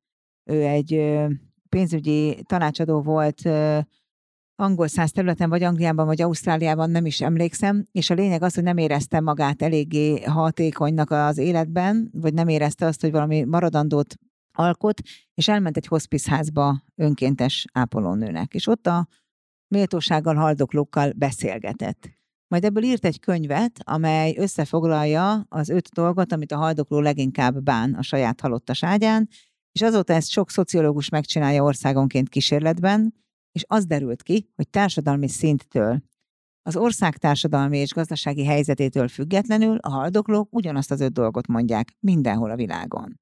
És ezek ilyesmiket tartalmaznak, utána lehet nézni az interneten, ez egy néhány éves könyv, bárcsak több időt töltöttem volna a szeretteimmel, bárcsak mertem volna önmagam lenni, bárcsak mertem volna azt csinálni, amit, amit én szerettem volna, önmagamhoz hűen élni. Tehát, hogy ez az öt, most nem mondtam el mind az ötöt, de ez az öt olyan dolog, amit mindenki mond a halottas ágyán. Na most, ha ez a világ minden pontján így van, minden korosztályban így van, minden társadalmi rétegben így van, akkor mi is ide akarunk kerülni? Hát csak van annyi agyunk, hogy nem, de ezen most tudunk változtatni, akkor már, mikor ott fekszünk, későn lesz. És valahogy ezt tudom olyan átéléssel mondani, hogy van, aki elhiszi, mert tényleg hiszek ebben. Igen, ennek nagyon-nagyon mély jelentése és ereje is van ennek. Hát én is kívánom azt mindenkinek, hogy időben gondolja át ezt, mert, mert amikor már késő, akkor már, akkor már nem lehet. Nem. Akkor már csak akkor már csak lehet, lehet, mint ahogy és részt venni ebben a felmérésben, azt szerintem meg pont nem jó, ha így nézzük. És igen, ez a, az a maximális értek, hogy, hogy nem érünk rá, mire nincs időnk. Az ember az életében mondjuk valahol van egy multinál, ahol, ahol nincsenek ilyen hívások, nehézség, és megadják, hogy oké, okay, megy, megy, megy, de miatt be is tagozódik, és egyébként a KKV-nál meg, meg nincsenek meg ezek a védőhálók, ha így nézzük, és, és ott neked kell megcsinálni mindent, és itt nem lehet ráérni. Mert a multi majd jövet következő hónap, következő év, következő év, egy KKV-nál lehet, hogy nem lesz következő uh-huh. év. Ha most nem csinálod jól, és itt szerintem nincs mire várni. Azt szerintem egy nagyon fontos dolog, amit itt többféleképpen hangsúlyoztunk itt ebben a mai beszélgetésben, hogy, hogy csinálni kell, menni kell, idő mindenkinek ugyanannyi pénzt, azt lehet szerezni, meg lehet hitelt, meg egyebeket, de idő, időgépet nem találta fel senki.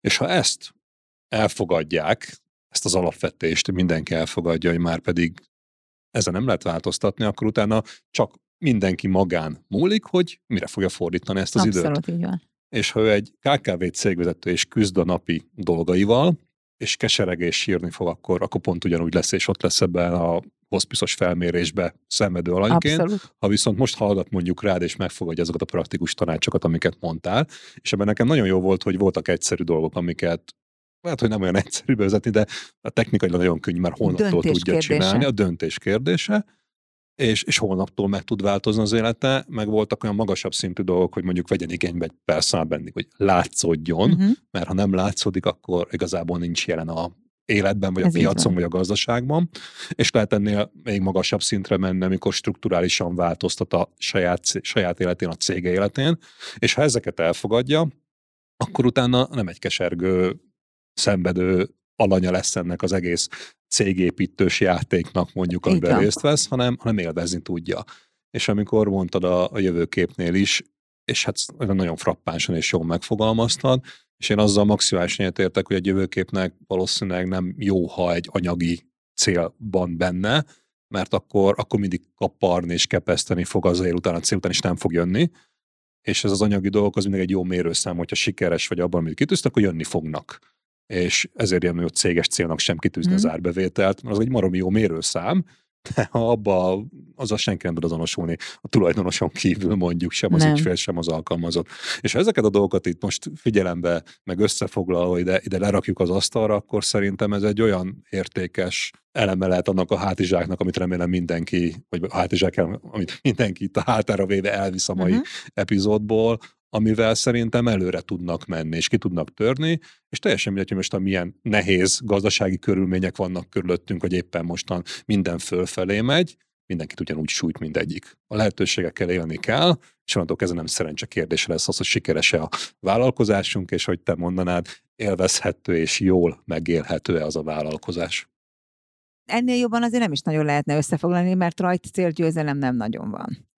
És szerintem annál édesebb siker, mint amikor a saját tehetségedből, a saját tudásodból, a saját fejlődésedből vagy képes létrehozni sikert és eredményeket, annál érdesebb nincsen, függetlenül mindentől. És szerintem ez nagyon fontos, mert ez itt van nekünk. Ez egy olyan eszköztár, ami bennünk van, amikor bármikor kéznél van, csak ezt kell jól használnunk és egyébként még dopamint is termel, amitől meg a fizikai testünk is jól érzi wow. magát, úgyhogy és szuper. Köszönöm szépen, hogy ezt a jó beszélgetést itt, itt veled eltölthettem itt másfél-két órát, és bízom benne, hogy nagyon sokan pozitív dolgokat visznek belőle, és előre építkezve tudnak majd, majd kijönni abból a helyzetből, ami előttük áll a vállalkozásokban. Köszönöm, Köszönöm hogy meghívtál. Sziasztok! Sziasztok! Érdekel részletesen, hogy Kende Hofher Krisztina a Selfmade cégépítők segítője milyen folyamatoknak és rendszereknek köszönhetően ért el eddigi sikereit? A választ a cégépítők blogjában találod. A linket keresd az epizód leírásában. A következő adás vendége Bíró Roland, a Valjon Bor cégépítője. Hallgass bele! Nekem ez a, én azt gondolom a legnagyobb sikerem az árukeresővel, hogy, hogy sikerült hogy ott hagyni, hogy én tulajdonképpen onnan egyik nap ott voltam, másik nap már nem, és a cég az ugyanúgy ment vagy jobban. Én ezt úgy fogalmaztam meg, hogy eddig terméket építettünk, most céget kell építenünk. Hogyha egyszerre három országba lész be, akkor az lesz, hogy el fogod mind a háromba ugyanazt a hibát követni, és ha megvakarod a fejed, de jó lett volna, csak az elsőnél követem el,